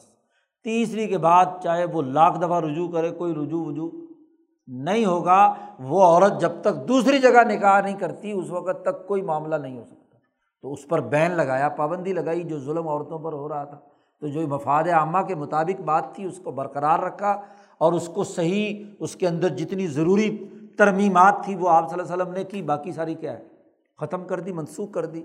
اسی طریقے سے معاملات خرید و فروخت، لین دین میں جو بیوات ہوتی تھی یا اس میں جھگڑے ہوتے تھے تو بے صحیح جو ہے اس کا طریقۂ کار بتلا دیا اور باقی بیوات کو کہا کہ یہ فاصد ہیں جو جھگڑا پیدا کرتی ہیں یا باطل ہیں یا ان کے اندر یہ یہ خرابی ہے۔ ایسے ہی زیب و زینت کے بڑے طریقے تھے۔ تو وہ تمام بھی جو معقول وقار سے متعلق پورے جسم کے سطر کے حدود مقرر کر کے اس کا ایک سسٹم بنا دیا۔ تو ہر عقلمند انسان نے پسند کیا کہ یہ زینت کا، لباس کا اچھا طریقۂ کار ہے۔ ایسے ہی لباس کا، ایسے ہی فیصلے کرنے کے حوالے سے قاضی کے اختیارات ہاں جی جو چاہے مرضی ظلم کرے، زیادتی کرے، جو بھی کچھ کرے ہاں جی طرح طرح کے طریقے تھے اور اچھے فیصلہ کرنے والے بھی تھے۔ تو حضور نے قضا کا جو صحیح طریقۂ کار تھا، وہ متعین کر دیا۔ عقلی طور پر لوگوں کو مطمئن کیا کہ ان سے انصاف مل رہا ہے، باقی چیزیں ساری ختم کر دیں۔ ایسے حدود سزا دینے سے متعلق جو انتہا پسندی تھی کہ کسی غریب نے ذرا سی چوری کر لی تو اس کو قتل کر دیتے تھے اور کسی امیر نے بندہ قتل کر دیا تو اس کو معاف کر دیتے تھے تو اس کو ایک ضابطے میں اجتماعیت کے ضابطے میں لا کر قصاص کا قانون حدود سے متعلق جو امور ہیں انہیں متعین کر دیا اور ایسے ہی مال غنیمت کی تقسیم سے متعلق جو طریقۂ کار تھا اس کے اندر بھی تبدیلی پیدا کر کے ایک معتدل اور سماجی اجتماعی ذمہ داریوں کے حوالے سے اسے تقسیم کر دیا او یہ تردد فی اضاق الفو بھی یا وہ تردد میں تھے پہلے ہاں جی پھر ان کو صحیح طریقۂ کار کے مطابق ان کو مکلب بنا کر ان سے کہا گیا کہ اس پر عمل کرو۔ تو جتنی بھی کجی اور کمزوریاں تھیں، وہ دور کی نام نبی اکرم صلی اللہ علیہ وسلم نے یہ کیا کہ انما واقع اقامت المعوج، جو اس میں کجی تھی، ٹیڈی والی چیزیں تھیں، ان کو درست کر دیا اور جو بیمار تھی ان کو صحیح کر دیا۔ چنانچہ اس کی چند مثالیں یہاں پر دی ہیں۔ کان عقد کا سرفی ہمر ربا ان میں سود خوری تھی، جس میں سرے سے پوری اجتماعیت کے لیے نقصان کا معاملہ تھا، اس لیے کہ قد نہو انہو ان کو سرے سے روک دیا گیا کہ سود ناجائز ہے، بے اور اس کا پرافٹ منافع جو ہے وہ جائز ہے۔ اسی طریقے سے وہ باغات بیچ دیتے تھے تیار ہونے سے پہلے۔ اس کو ایک اصطلاح ہے، کتاب البیو میں ہمارے یہاں بدو صلاح۔ پھل ابھی لگا نہیں، بنا نہیں۔ پہلے ہی باغ ٹھیکے پہ دے دیا کہ پھل صرف تمہارا ہے، درخت ہمارے ہیں۔ تو اب پتہ نہیں پھل لگیں یا نہ لگیں آفت آتی تھی تو ٹھیکیدار سے پیسے تو وصول کر لیتے تھے۔ ہاں جی اب بعد میں جھگڑا ہوتا تھا۔ تو اس جھگڑے کو نمٹانے کے لیے حضور نے فرمایا کہ جب تک پھل لگ کر سائز پورا نہ ہو جائے، اس وقت تک باغ کو آگے ٹھیکے پر نہیں دیا جا سکتا تھا کہ جھگڑا اور فساد نہ ہو، وہ اجتماعیت ہے، وہ برقرار رہے۔ پھر جھگڑتے تھے، پھر کوئی مصیبت آ گئی تو حضور نے اس طرح کی بے سے روک دیا۔ یا اسی طریقے سے، دیت عبد المطلب جب سربراہ تھے مکے کی ریاست کے، اب یہ قانون عبد المطلب کے زمانے تک جب کوئی آدمی کسی دوسرے کو غلطی سے قتل کر دیتا تو اس کے بدلے کی دیت دس اونٹ تھی۔ لیکن دس اونٹ لوگ بندہ مار دیتے تھے، دس اونٹ دے دیتے تھے۔ تو عبد المطلب نے دیکھا کہ یہ تو بہت خطرناک بات ہے کہ دیت ڈنڈ جو ہے وہ تھوڑا ہے، اس لیے ان کے یہاں انسان کو قتل کرنے کی۔ تو فلما رآ، جب عبد المطلب نے یہ دیکھا کہ ان القوم، کہ یہ پوری قوم جو ہے، یہ قتل سے باز نہیں آ رہی۔ تو انہوں نے اس کی جو کیا نام ہے، حد تھی، وہ سو اونٹ مقرر کر دی۔ جب مکہ کے سربراہ عبد المطلب تھے۔ تو عبد المطلب نے سو اونٹ مقرر کر دی۔ اب نبی اکرم صلی اللہ علیہ وسلم جب آئے، تو آپ صلی اللہ علیہ وسلم نے عبد المطلب کے یہ اضافہ جو ہے، اس کو باقی رکھا تاکہ قتل سے لوگ بچیں۔ سو اونٹ دینا اس زمانے میں اپنی ساری جائیداد بھی بیچ دے۔ ہاں جی تو تب بھی بڑی مشکل سے پورا ہوتا تھا۔ بہت بڑی بات تھی۔ یا اسی طریقے سے ابو طالب جب عبد المطلب کے بعد ابو طالب حضور کے چچا جو ہیں وہ سربراہ بنے، تو ان کے زمانے میں پسامہ کا واقعہ ہوا۔ چونکہ اب اونٹ سو کر دیے تھے عبد المطلب صاحب نے، تو سو اونٹ اکیلا قاتل کیسے پورا کرے؟ تو اس کے لیے پھر وہ ہاں جی ایک کسامہ کا قانون جو ہے، عبد، ابو طالب کے زمانے میں پورا جرگا بیٹھا دار الندوہ مشاورت ہوئی کہ بھائی اب یہ کس طریقے سے، یہ تو دیت پوری نہیں ہوتی، ایک آدمی کیسے پورا کرے گا؟ تو پھر انہوں نے کہا کہ وہ جو ان کا خاندان ہے یعنی اگر وہ پہلے تو ان کی خاندان جو ہے، وہ لوگ پر تقسیم کر دیا جائے۔ سو اونٹ کے ہر ہر گھر نے ہاں جی اس قبیلے کے کسی آدمی نے اگر مارا ہے ہاں جی اور اس کی دیت ادا کرنی ہے، تو قبیلے کے تمام لوگ جو ہیں اس میں حصے دار بنے۔ تو ان پر اونٹ دینے کا۔ اور اگر ان سے بھی پورا نہیں ہو رہا، تو اس محلے میں بسنے والے باقی جو قبیلے کے لوگ ہیں، ان سے۔ تو یہ، اور اگر وہ نہیں، تو پھر پوری بستی مل کر کیا ہے؟ کیوں؟ اب آئندہ قاتل کو روکنے کی ذمہ داری اس کی فیملی بھی کی ہوگی۔ انہوں کو پتہ ہے بھی اگر بندہ اس نے مار دیا تو یہ ڈنڈ تو ہمیں بھی بھرنا پڑے گا۔ ہاں جی تو پورا محلہ، پوری سوسائٹی اس کی ذمہ دار بنتی تھی۔ تو ابو طالب کے زمانے میں یہ ہاں جی مکے کی پارلیمنٹ نے یہ فیصلہ کیا کہ جی قسامہ جو ہے، اس کے مطابق فیصلہ ہونا چاہیے۔ تو نبی کرم صلی اللہ علیہ وسلم نے یہ برقرار رکھا۔ اب آپ دیکھو کہ مکے کے اندر انقلاب برپا کر رہے ہیں اور مکے کی پارلیمنٹ کے حضور سے پہلے کے فیصلے حضور برقرار رکھ رہے ہیں کہ نہیں؟ اس لیے مولانا سندھی بڑا سخت غصہ آتا ہے مولانا کو، جب یہ کہتے ہیں کہ حضور کی آمد سے پہلے اندھیرا ہی اندھیرا تھا، بالکل زیرو تھا، کچھ بھی تو نہیں آتا تھا، کوئی سسٹم صحیح نہیں تھا، بالکل تباہی تھی۔ تو یہ باعزانہ مبالغہ امیزی ہے، اس کا حقائق سے کیا تعلق ہے؟ اگر حضور کی آمد سے پہلے کے سارے فیصلے سرے سے ہی غلط تھے، تو یہ عبد المطلب کا فیصلہ کیا ہوا؟ حضور نے کیوں برقرار رکھا؟ جی یہ ابو طالب کے زمانے کی پارلیمنٹ کا فیصلہ کیا ہوا؟ حضور نے کیوں برقرار رکھا؟ اہم نقطہ ہے، اس کو یاد کر لو۔ ہاں جی تو پچھلی باتوں میں جو اچھی باتیں ہیں کسی پارلیمنٹ نے کوئی اچھے کام کیے ہیں، چاہے وہ ظلم کے زمانے کے کیوں نہ ہوں اس کو تو برقرار رکھنا ہوگا، کیونکہ وہ اجتماعیت سے تعلق رکھنے والے ہیں، جس سے مسئلے کا حل ہو رہا ہے۔ انقلاب کا یہ قطعی مطلب نہیں کہ پچھلا سب پہ پانی پھیر دو۔ تو چونکہ انہوں نے بنایا تھا، یہاں تو عجیب بات ہے کہ ہر پانچ سال بعد نئی حکومت آتی ہے۔ حالانکہ اس نے کوئی انقلاب برپا نہیں کیا ہوا ہوتا، لیکن پہلوں کے اچھے کیے ہوئے کاموں کے اوپر بھی پانی پھیر دیتے ہیں، اس کو بھی تباہ و برباد کر دیتے ہیں۔ تو بات بڑی بنیادی سی، سمجھ لیجیے تبدیلی کا یہ مطلب نہیں کہ پچھلی ہر بات کو تبدیل کر دو۔ انقلاب کا یہ مطلب نہیں۔ ایسے ہی وکان علی رئیس القومی۔ اسی طرح پچھلی جو مکے کے ہاں جی پارلیمنٹ تھی، اس نے یہ فیصلہ کیا تھا کہ جو بھی مال غنیمت آئے گا ہاں جی اس زمانے میں تو غنیمت کی بات نہیں تھی۔ ہر لوٹ پوٹ غارہ کہتے ہیں، کسی کی غارت گری۔ یعنی کسی بستی پر حملہ کیا، وہاں سے مال لوٹ کا آیا، تو اس کا چوتھا حصہ جو ہوتا تھا، وہ قوم کے سربراہ جو لیڈر ہوتا تھا، قوم کا جو سربراہ ہوتا تھا، وہ ایک بٹا چار لے لیتا تھا۔ اور باقی سارے لوگوں کو تین بٹا چار ملتا تھا، وہ سب لوگ کو تقسیم کیا جاتا تھا، سارے سپاہیوں کو جو لڑنے والے ہوتے تھے۔ تو اب یہ ایک تو چوتھا حصہ، اور پھر ہوتا یہ تھا کہ وہ چوتھا حصہ بھی وہ سربراہ اپنے ذاتی مقاصد کے لیے استعمال کرتا تھا۔ حالانکہ وہ سربراہ کے طور پر آیا ہے۔ جب سربراہ کے طور پر آیا ہے تو چونکہ سربراہ کو ڈیرے داری کرنی ہوتی ہے، لوگ آتے جاتے ہیں، ان کے کھانے پینے کا بندوبست ہے، وغیرہ وغیرہ۔ اجتماعی مفاد کے لیے تھا یہ بھی۔ تو لیکن ہاں جی انہوں نے وہ دوسرے طریقے سے اختیار کیا۔ نبی اکرم صلی اللہ علیہ وسلم نے آ کر چوتھے کے بجائے خود آپ حضور سربراہ تھے، اس لیے اس کا حصہ پانچواں کر دیا۔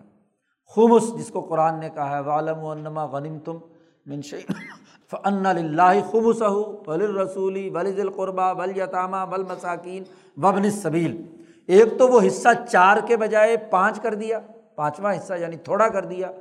ہاں جی۔ اور دوسرا یہ کہ اس حصے کے اندر بھی یتامہ، مساکین، رشتہ دار، عزیز و اقارب سارے داخل کر دیے، پانچویں حصے کے اندر بھی۔ تو تاکہ وہ عدل کی صورت یا اجتماعی جو مفاد عامہ کی صورت ہے وہ برقرار رکھی جائے۔ یہ جیسے ایک اور مثال دی شاہ صاحب نے یہاں۔ یہ تو بکے کے لوگ ہیں۔ کسرا کی مثال دے رہے ہیں کہ کسروی خاندان میں قباد اور اس کے بیٹے ہوئے نوشیرواں عادل نے جب جیسے ریاست ہاں جی کسرا جو ہے مضبوط ہوئی، تو اس کا ایک سسٹم بنایا تھا ریونیو کلیکشن کا۔ تو اس نے لوگوں پر خراج اور عشر نافذ کیا تھا۔ دسواں حصہ اور خراج جو ہے وہ ہاں جی پانچواں حصہ۔ زیادہ سے زیادہ حصہ، زیادہ ٹیکس لگائے گئے تھے ہاں جی اس سسٹم کو۔ اب نبی اکرم صلی اللہ علیہ وسلم نے جب غزبۂ تبوک ہاں جی ہوئی اور وہاں سے جو مال آیا اور وہاں جو ٹیکسیز وغیرہ کا نظام کی جب ضرورت پیش آئی، تو حضور نے ٹیکسیشن کے اس نظام کو برقرار رکھا۔ لیکن اس ٹیکس کی جو لینے کی مقدار ہے وہ کم کر دی۔ جی۔ آدھا کر دیا۔ جو ٹیکس نوشیرواں کے زمانے میں کسرا ایران لیتا تھا، اس کا آدھا ٹیکس ہر جگہ پر کر دیا۔ تو اب چونکہ ریاست کے اخراجات ہیں، فوجی نظام ہے، عدالتی نظام ہے، ریاست کے اخراجات ٹیکس کے بغیر پورے نہیں ہو سکتے، تو ارتفاق اس کے بغیر نہیں چل سکتا۔ اگر ریاست ٹیکس نہیں اکٹھا کرتی تو ملک چلے گا کیسے؟ لیکن ٹیکس کے اس نظام کو حضور نے برقرار رکھا، حالانکہ کسرا ایران کا فیصلہ ہے۔ اب کسرا ایران کے خلاف انقلاب کا مطلب یہ نہیں ہے کہ چونکہ ٹیکسیشن انہوں نے شروع کیا تھا، لہٰذا اب اس کو ختم کر کے بالکل اس سرے سے سب کو آزاد کر دیا جائے۔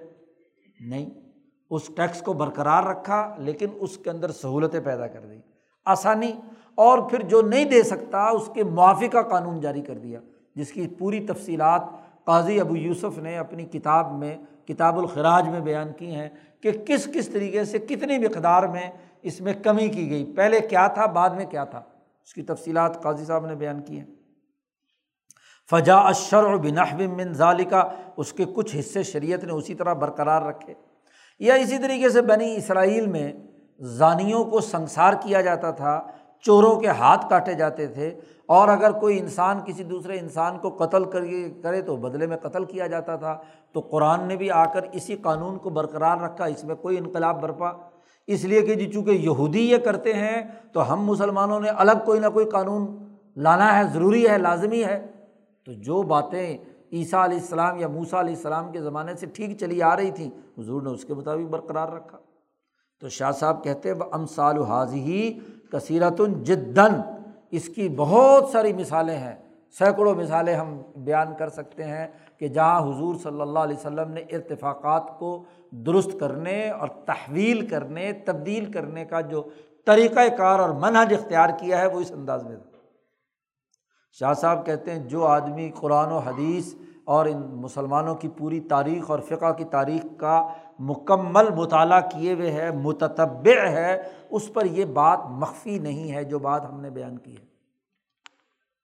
بلکہ شاہ صاحب کہتے ہیں بلو کن فتین جت اللہ پڑھنے والوں اگر تم ذہین ہو اور تمہارے اندر فطانت ہے اور محیطم بجانب الجوانب الاحکام، اور اگر پورے قانون کے تمام احکامات کے تمام پہلوؤں کا احاطہ کرنے کی تمہارے اندر صلاحیت ہے، تو لا علم تا تو تمہیں یہ بات بھی ضرور معلوم ہونی چاہیے کہ ان المبیا علیہم السلام لم یا تو فل عبادات غیر معندہ ہوں امبیا علیہم السلام عبادات بھی آ کر نہیں بدلتے۔ عبادات میں بھی وہ چیز نافذ کرتے ہیں جس کی اصل کسی نہ کسی درجے میں لوگوں میں پہلے سے موجود ہو۔ کوئی نئی عبادت بھی امبیا علیہم السلام نے قوموں پر مسلط نہیں کی انقلاب کے بعد۔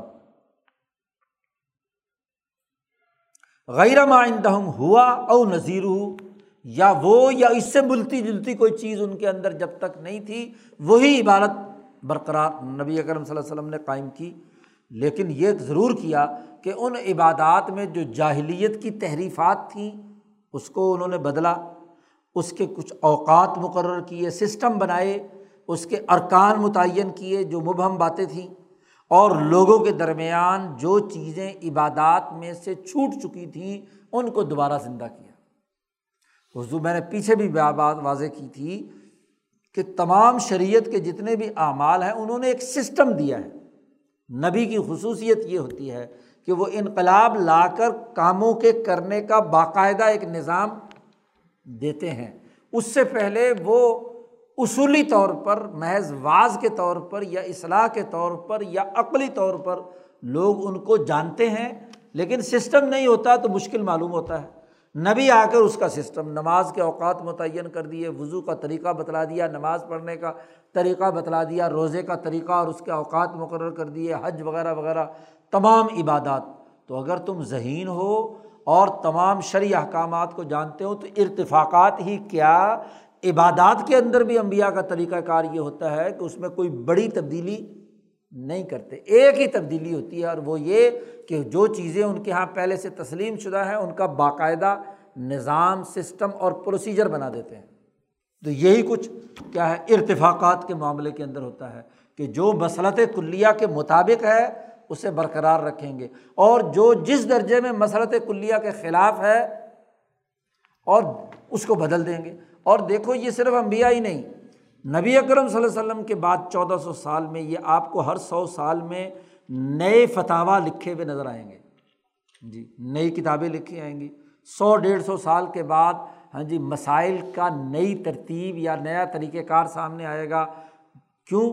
اس کی وجہ کہ سو سال بعد معاشرہ بدلتا ہے۔ تو مجد اور مجتحد آ کر کیا کرتا ہے؟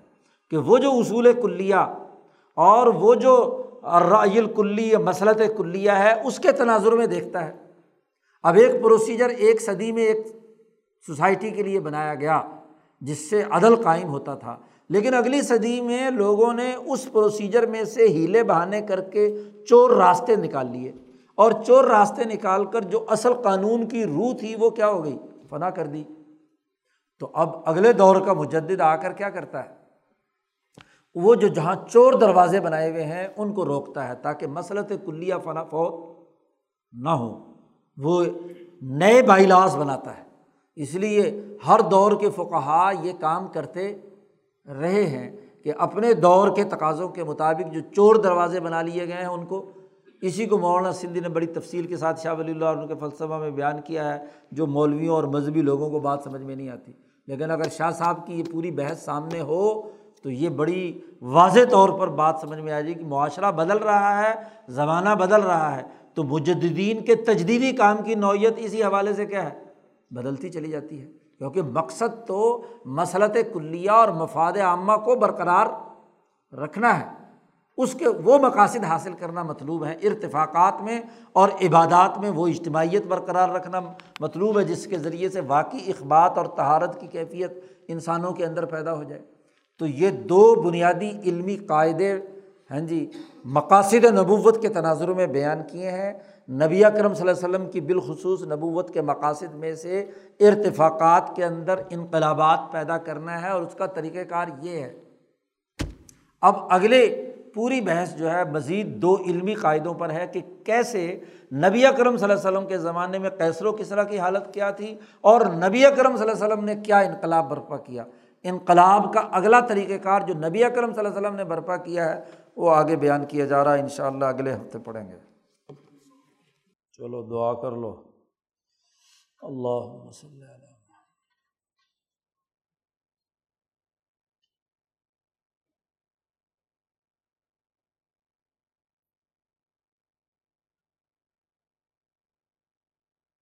اجمائی